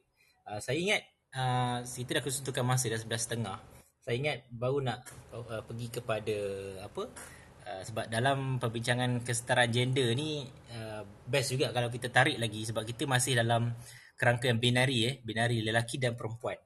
Sebab jadi gender ni ada ada ada kecairan ni ada kecairan lagi tentang uh, kecelaruan uh, tentang manifestasi manifestasi gender yang lain yang disebut uh, ada yang disebut gender ada uh, yang kita sepahami sebagai transgender kalau di dalam uh, tradisi Islam ni ada dipanggil uh, mukhannas ada dipanggil uh, apa uh, kalau disebut sini mukhannas kalau berkelamin lelaki mutarajilat jika berkelamin uh, perempuan. Alasan hmm. ayah budak. Soalan dia apa oh tak tak ada soalan lagi tak ada soalan lagi. Saya ingat uh, sebab kita dah kesutukan masa. Uh, okay. jadi perbahasan uh, apa third gender ni apa, apa gender yang di luar dari kerangka binary ni mungkin hmm, kita tak dapat hmm. nak sambung malam ni lah mungkin kita kita teruskan hmm. pada diskusi sesi seterusnya lah eh. uh, gender gender di luar binary ni lelaki dan perempuan ni uh, itu menarik kan uh-huh. uh, kemudian apa eh sebut tadi oh okey ni last lah ni so, last, so, soalan last kepada Huda sekaligus hmm. uh, soalan terakhir sekaligus uh, untuk untuk wrap up lah uh, diskusi malam ni Okey, tadi Huda sebut tentang apa ni gerakan Islamis eh, tentang uh, hmm. untuk merebut uh, ruang demokrasi untuk memberi pandangan-pandangan yang tafsiran yang lebih jumud dan sebagainya. Uh, saya punya concern adalah bagaimana uh, sekarang ni kita dalam perbincangan gender selalunya kita terpisah kan uh, dalam bubble masing-masing. Maksudnya yang lebih uh, senang faham, yang lebih liberal dan terbuka memandang dari sudut yang berbeza yang lebih uh, yang macam islamis yang lebih uh, kita yang kita kata lebih konservatif memandang dari sudut berbeza. Contoh uh, satu lagi ada isu-isu yang mana kita semua dapat persetujui bersama. Sama ada konservatif ke liberal ke. Uh, contohnya isu-isu keganasan rumah tangga isu rogol dan perkahwinan ada uh, isu gangguan seksual perkahwinan kanak-kanak. Ada beberapa perkara yang yang kalau kita bawa uh, bincangan di atas table yang sama kemungkinan ada satu progress yang kita boleh buat dalam isu-isu macam ini. Terdapat juga isu-isu yang tak semua bersetuju. Misalnya dalam tadi Huda sebut banyak kali tadi tentang isu poligami. Uh, ada juga tambahan uh, pembahagian faraid yang tidak adil antara lelaki dan perempuan. Ada isu hak perceraian, isu LGBT dan juga pandangan tentang peranan wanita dan keluarga dan sebagainya. Dan dalam perbezaan-perbezaan pandangan ni, apakah ada satu bentuk kerjasama yang kita boleh persetujui? Sebab untuk membawa wacana ni ke hadapan, tidak boleh ke uh, menurut menurut Huda tak boleh ke ada satu macam saya sebut tadi isu keganasan rumah tangga, rogol dalam perkahwinan, gangguan seksual, perkahwinan kanak-kanak tak boleh ke ada satu perkara tiga empat perkara yang kita boleh persetujui bersama tidak kira lah dari side mana hmm. yang mana kita boleh bawa contohnya yang terbaru ni kempen akta gangguan seksual kan. Nah, contoh hmm. macam akta gangguan seksual. Takkanlah akta macam tu pun kita tak boleh nak bersetuju. Ha, gitu. Bagi Huda macam ni untuk membawa wacana ni seterusnya ke hadapan. Okey, hmm. macam inilah ya. Um, satu perkara yang saya kena uh, uh, terangkan realitinya bila tadi Megat tanya bila, uh, um, perkara-perkara yang kita boleh bersetuju tu contoh macam perkahwinan kanak-kanak macam rogo dalam perkahwinan um, apa lagi tadi keganasan dalam rumah tangga ya. Um, sebenarnya itulah um, uh, titik-titik yang mereka tidak bersetuju juga sebenarnya. Um, mereka bersetuju bahawa isteri tidak boleh dilakukan uh, sembrono tetapi ada masalah untuk menerima bahawa rogol dalam perkahwinan itu wujud. Ada denial kat situ kerana mereka memandang bahawa perkahwinan itu adalah uh, isteri dipunyai oleh suami. Dia bukan masalah dia bukan masalah uh, apa nama uh, macam mana ya. Dia bukan masalah sekadar perbezaan pendapat sahaja. Ia berpunca daripada cara pandang yang tidak manusiawi itu sebenarnya yang dijustifikasi terlalu lama dalam naratif beragama. Dan um, um, macam contoh kalau kita melihat uh, hatta perkahwinan kanak-kanak eh, sampai sekarang kita masih lagi baru berapa state yang yang yang bersetuju untuk uh, menaikkan umur perkahwinan kanak-kanak kepada 18 tahun. Itu pun kita tengok hesitancy dan atau kita melihat hesitance ataupun uh, kita kata tak naknya uh, untuk naikkan umur perkahwinan kanak-kanak itu di separuh negeri-negeri Malaysia dan saya baru ni mendengar bahawa uh, dulu Sabah uh, masih consider lagi sekarang dah tak nak jadi dia dah tambah lagi state yang tak mahu um, uh, apa nama um, uh, menaikkan umur perkahwinan. Nah, kenapa ada fikiran begitu? Kerana mereka memandang bahawa perempuan perempuan itu adalah um, sebatas uh, maksudnya macam ni perempuan boleh dikahwini apabila umurnya telah akil balik. Nah sekarang ni saya nak tanya macam mana kita nak bagi dia orang faham atau macam mana kita nak bersetuju bahawa perkahwinan itu um, tidak boleh untuk kanak-kanak. Kalau kalau tak kita mesti betulkan dulu cara pandang mereka terhadap melihat hak kanak-kanak, terhadap melihat uh, perempuan itu bukan sebatas objek seksual semata-mata. Itu yang yang yang bermasalah hanya kita. Kerana selalunya kalau kita melihat hujah-hujah mereka itu kan uh, melihat oh perempuan dah uh, perempuan kalau dah balik boleh kahwin.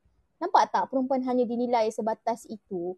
Kemudian kalau kita melihat contoh persoalan, hatta persoalan khitan sekalipun, denialnya sangat tinggi. Kita ni, Malaysia ni membuat fatwa wajib eh. Uh, JAKIM mengeluarkan fatwa wajib. Bayangkan dekat negeri, negeri dekat negara-negara lain, um, macam contoh kita ambil Mesir, um, sudah difatwakan haram. Um, apa yang agamawan di sini melihat kepada bagaimana Mesir itu oh boleh haram. Kerana apa? Mereka melihat bahawa oh kerana di Mesir itu sudah uh, apa kerana di Mesir itu uh, uh, uh, apa kita kata khitan perempuan itu menyebabkan kematian. Mereka langsung tak melihat bagaimana ulama uh, di Mesir itu ulama um, Al-Azhar dan juga ulama-ulama seperti Qaradawi, Shaltut, Mahmud Shaltut dan juga Ali Jum'ah memandang persoalan khitan itu mengkritisi setiap dalil-dalilnya itu penghujahannya sangat baik. Tetapi nah di sini apa yang terjadi adalah Jabatan Fatwa melihat bahawa oh um, itu uh, di Mesir huh, mereka melihat oh di, di Mesir tu sebab ada orang mati. Kat Malaysia kita kena tengok orang tu ada buat mati ke tidak. So kalau tak mati tak boleh nak kata haram kan. You can imagine lah this kind of things pun dia orang tak boleh nak tak boleh nak tak boleh nak uh, tak boleh nak uh, memandangnya dengan cara yang jernih uh, melihat balik dalil dalil itu adakah dalil yang baik atau tidak baik atau dalil yang sahih atau tidak. Uh, sedangkan persoalan khitan perempuan itu pun dalil yang digunakan semuanya kita boleh persoalkan dan tidak boleh dipakai pun. Dan banyak dalil yang digunakan itu pun dalil yang tak ada kaitan ya. Contoh macam kata mereka selalu dalil yang digunakan adalah contoh apabila bertemu dua khitan maka wajib maka wajib mandi. Sedangkan khitan itu apa sedangkan hadis khitan itu melihat hadis wajib mandi, apa hadis itu adalah sebenarnya menceritakan uh, dalil wajib mandi bukannya dalil wajib khitan. Nah, ada lagi had, uh, uh, apa um, ayat lain yang menceritakan bahawa oh, ini adalah amalan daripada uh, uh, Nabi Ibrahim. Sedangkan ayat Quran itu kalau di, di, di, di, dilihat kepada tafsirnya itu sebenarnya terkait dengan persoalan khitan lelaki bukan khitan perempuan tetapi di di judge uh, sejauh bahawa oh itu pun untuk khitan perempuan juga sampai tahap itu pun mereka uh, okey tidak tidak tidak menganggap bahawa uh, apa, apa kita kata bagaimana mereka uh, meletakkan pendalilan-pendalilan itu pun mereka tidak menganggap diri mereka bermasalah. Nah, apatah lagi kalau sampai tahap ke maqasid syariah pun mereka boleh twist kata oh kalau maqasid syariah ni bukan maksud kita boleh menggunakan akal sesuka hati. Kalau kita nak masukkan konsep uh, apa kita kata um, uh, hifdhun nafs ataupun hifdhun nasal kat situ kesihatan uh, um, kesihatan reproduksi perempuan pun saya jamin memang takkan boleh masuk dalam kepala otak mereka bila melihat persoalan ini. Dan yang saya nak mention juga macam dalam khitan ini kita ada resistance yang sangat besar daripada Islamis apabila Uh, uh, pertama satu kerana dominasinya lelaki. Yang kedua yang yang memang sangat tidak memandang bahawa ia adalah persoalan yang serius. Um, uh, yang kedua adanya geng-geng Islamis lain yang memperjuangkan bahawa khitan perempuan ini adalah perkara yang patut dibuat dan fatwa itu wajib di, di, di, di, ditaati tanpa kecermatan yang baik. Dan mereka main sembrono sahaja dan sekarang ini adalah yang terjadi. Mereka memomok-momokkan masyarakat bahawa apabila kita cuba membawa uh, persoalan khitan perempuan dan sepatutnya dilarang kerana ia telah dikategorikan sebagai keganasan da, ke, uh, berbasis gender uh, oleh UN, pertubuhan UN itu, uh, itu dimomokkan sebagai liberal. So, tentangan kita ni daripada banyak banyak banyak pihak. Isunya persoalan perempuan bukan hanya macam saya cakap tadi, bukan hanya sebatas perbezaan pendapat. Tidak, ia lebih kepada bagaimana kita telah dinormalisasikan bahawa perempuan inilah sepatutnya perempuan dalam agama. Perempuan tidak boleh lebih daripada lelaki, perempuan sumber fitnah. Ini tidak dibetulkan dahulu. Jadi, perbezaan pendapat kalau you nak expect we sit together and then agree, actually engagement kita kita terbuka untuk engage. Problemnya adalah bagaimana kita dimusuhi, bagaimana kita di di di di di, di, di kita apa ya, di, uh, ada berlaku uh, demonization yang begitu teruk, di label sebagai orang yang memusuhi agama. Nah, tidak ada cara lain melainkan kita sendiri yang harus memberdayakan diri kita sendiri dengan um, apa dengan pengetahuan agama yang baik untuk kita mendiamkan Islamis-Islamis yang sebegini kerana problemnya adalah mereka membolot naratif agama. Dan saya melihat bahawa strategi yang patut kita buat sekarang adalah satu pertama yang kita mesti mengkotakkan mereka dalam kotaknya yang sepatutnya iaitu konservatisme dan juga islamisme.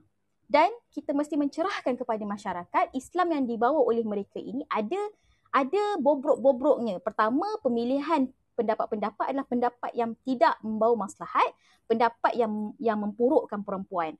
Dan kita kena juga cerita bahawa uh, versi Islam mereka ni memandang kemanusiaan manusia bagaimana dan kita sepatutnya membawa ke depan dengan serius versi tafsiran keislaman yang memanusiakan semua orang tanpa ada uh, pengkastaan. Uh, maksudnya sekarang ni problem dengan Islamic worldview yang yang sentiasa-sentiasa dipreachkan oleh Islam, tak kisahlah Islamis mana-mana level sekalipun, adalah kita memandang bahawa manusia Muslim itulah manusia mus, manusia yang superior uh, kemanusiaannya. Maksudnya orang yang bukan Islam, um, kalau kata perempuan dalam keislaman itu adalah maksud manusia yang sekunder. Kalau manusia yang bukan Islam itu manusia yang kemanusiaannya itu tidak boleh dikira sebagai manusia. So, itu tantangan kita sekarang. Tantangan kita adalah pada membawa naratif-naratif agama yang yang lebih baik, yang supaya dengan naratif-naratif itu apabila berada di publik, kita melakukan public literacy dengan baik, maka masyarakat ada option melihat bahawa oh apa yang dibawa oleh Islamis ni tak semestinya betul. Sekarang ada ada versi-versi yang lebih baik. Sekarang ni tak semuanya orang macam kalau kita nak melihat apa yang telah terjadi 2 3 minggu lepas kan tentang pergaduhan uh, Muhammad ialah feminis atau tidak itu sebenarnya yang berada di atas pagar tu ramai. Tapi persoalannya adalah um, kita perlu menawarkan mereka uh, uh, uh, apa um, wacana-wacana tandingan supaya mereka boleh menilai um, dengan pilihan-pilihan yang lebih baik dan um, apa wacana yang buruk-buruk itu semua dapat di dapat dijernihkan dengan uh, wacana alternatif yang lain lah. So itu yang saya lihat sebenarnya. Jadi bukan masalah duduk sekali. Kita tak ada masalah nak duduk sekali. Problemnya adalah bila kita start suarakan dia dah mula guna perkataan yang mana oh awak ni um, tak islamik. Awak ni um, uh, uh, uh, barat. Awak ni liberal, awak ni sesat murtad kafir. Semua, semua dah letak kat situ. So, sekarang ni ruang untuk kita kata pendapat kita secara sama rata tu mana? Tidak ada. Space itu telah ditutup. Jadi, tidak ada cara lain selain daripada membawa wacana kita sendiri ke depan. Itu sahaja. Supaya masyarakat boleh menilai sendiri dan daripada situ masyarakat yang persoalkan maka Islamis tidak boleh berdiri sendiri dan harus menjawab kepada persoalan-persoalan yang ditimbulkan. So, itu je lah. Okey baik terima kasih Huda atas penjelasan. Terima kasih juga eh menyedarkan saya bahawa uh, ini bukan sekadar pendapat-pendapat eh. Uh, saya rasa itu sangat penting lah untuk untuk untuk uh, kita faham pada malam ni bahawa memandang uh, memandang agama dan buat membuat tafsiran terhadap agama secara manusiawi itu bukan sekadar uh, pendapat-pendapat tapi adalah satu kewajipan lah memandang uh, apa uh, menafsir agama secara manusiawi secara sayang itu hmm. bukan lagi bukan soal pendapat lah maksudnya adalah kewajipan betul. yang kita semua patut uh, patut capai lah betul eh Huda eh hmm, betul betul rasa itu itu sangat menarik uh, untuk kita bawa uh, ke hadapan jadi dalam dalam kita yalah dalam mem, dalam mempertentangkan wacana ini tidak dapat tidak uh, kita perlu macam Bang Huda kata tadi mem- menawarkan wacana tandingan yang dapat mengalahkan lah wacana-wacana yang disebut Huda tadi yang menyeleweng eh yang menyeleweng secara sedar bukannya satu tafsiran yang uh, salah yang yang tidak sengaja tetapi secara sengaja ya, tafsiran yang menyeleweng yang yang apa membolot naratif agama secara salah eh. saya rasa itu tu kita punya uh, take take away pada malam ini. Uh, saya ucapkan sekali lagi terima kasih kepada uh, saudari Huda Ramli daripada Jurnal Sang Pemula uh, kerana sudi meluangkan masa kita pada uh, meluangkan masa beliau dengan kita pada malam ni berkongsikan ilmu beliau dan juga Ustaz Hakim Ramli yang sudi juga uh, naik ke atas dan berkongsi pendapat uh, beliau uh, dalam pada kita menanggapi isu kesetaraan gender dalam Islam ini uh, dan saya harap uh, kita semua para para pendengar dapat uh, kita setelah habis room ni kita dapat menyambung lagi perjalanan kita uh, mencari uh, ilmu dan juga mempelajari lagi isu-isu dan kompleksiti dalam perbincangan kesetaraan gender ni. Dan dan supaya kita dapat menarik lagi ramai lagi uh, rakan-rakan kita di luar sana yang sudah sebut tadi yang di atas pagar untuk berpihak kepada kemanusiaan di dalam uh, naratif Islam ni eh. Uh, saya ucapkan terima kasih juga kepada rakan-rakan pendengar bawah di bawah yang mendengar daripada pukul 9.30 sampai 11.45 ni um, saya ucapkan uh, banyak-banyak terima kasih dan saya tutup um, room ini dalam kiraan 5, 4, 3, 2, 1. Assalamualaikum dan selamat malam. Terima kasih sudah. Terima kasih Ustaz Kim. Selamat malam. Sama-sama. Terima kasih. Assalamualaikum. Terima kasih Ustaz. Sama ya udah. Kasih.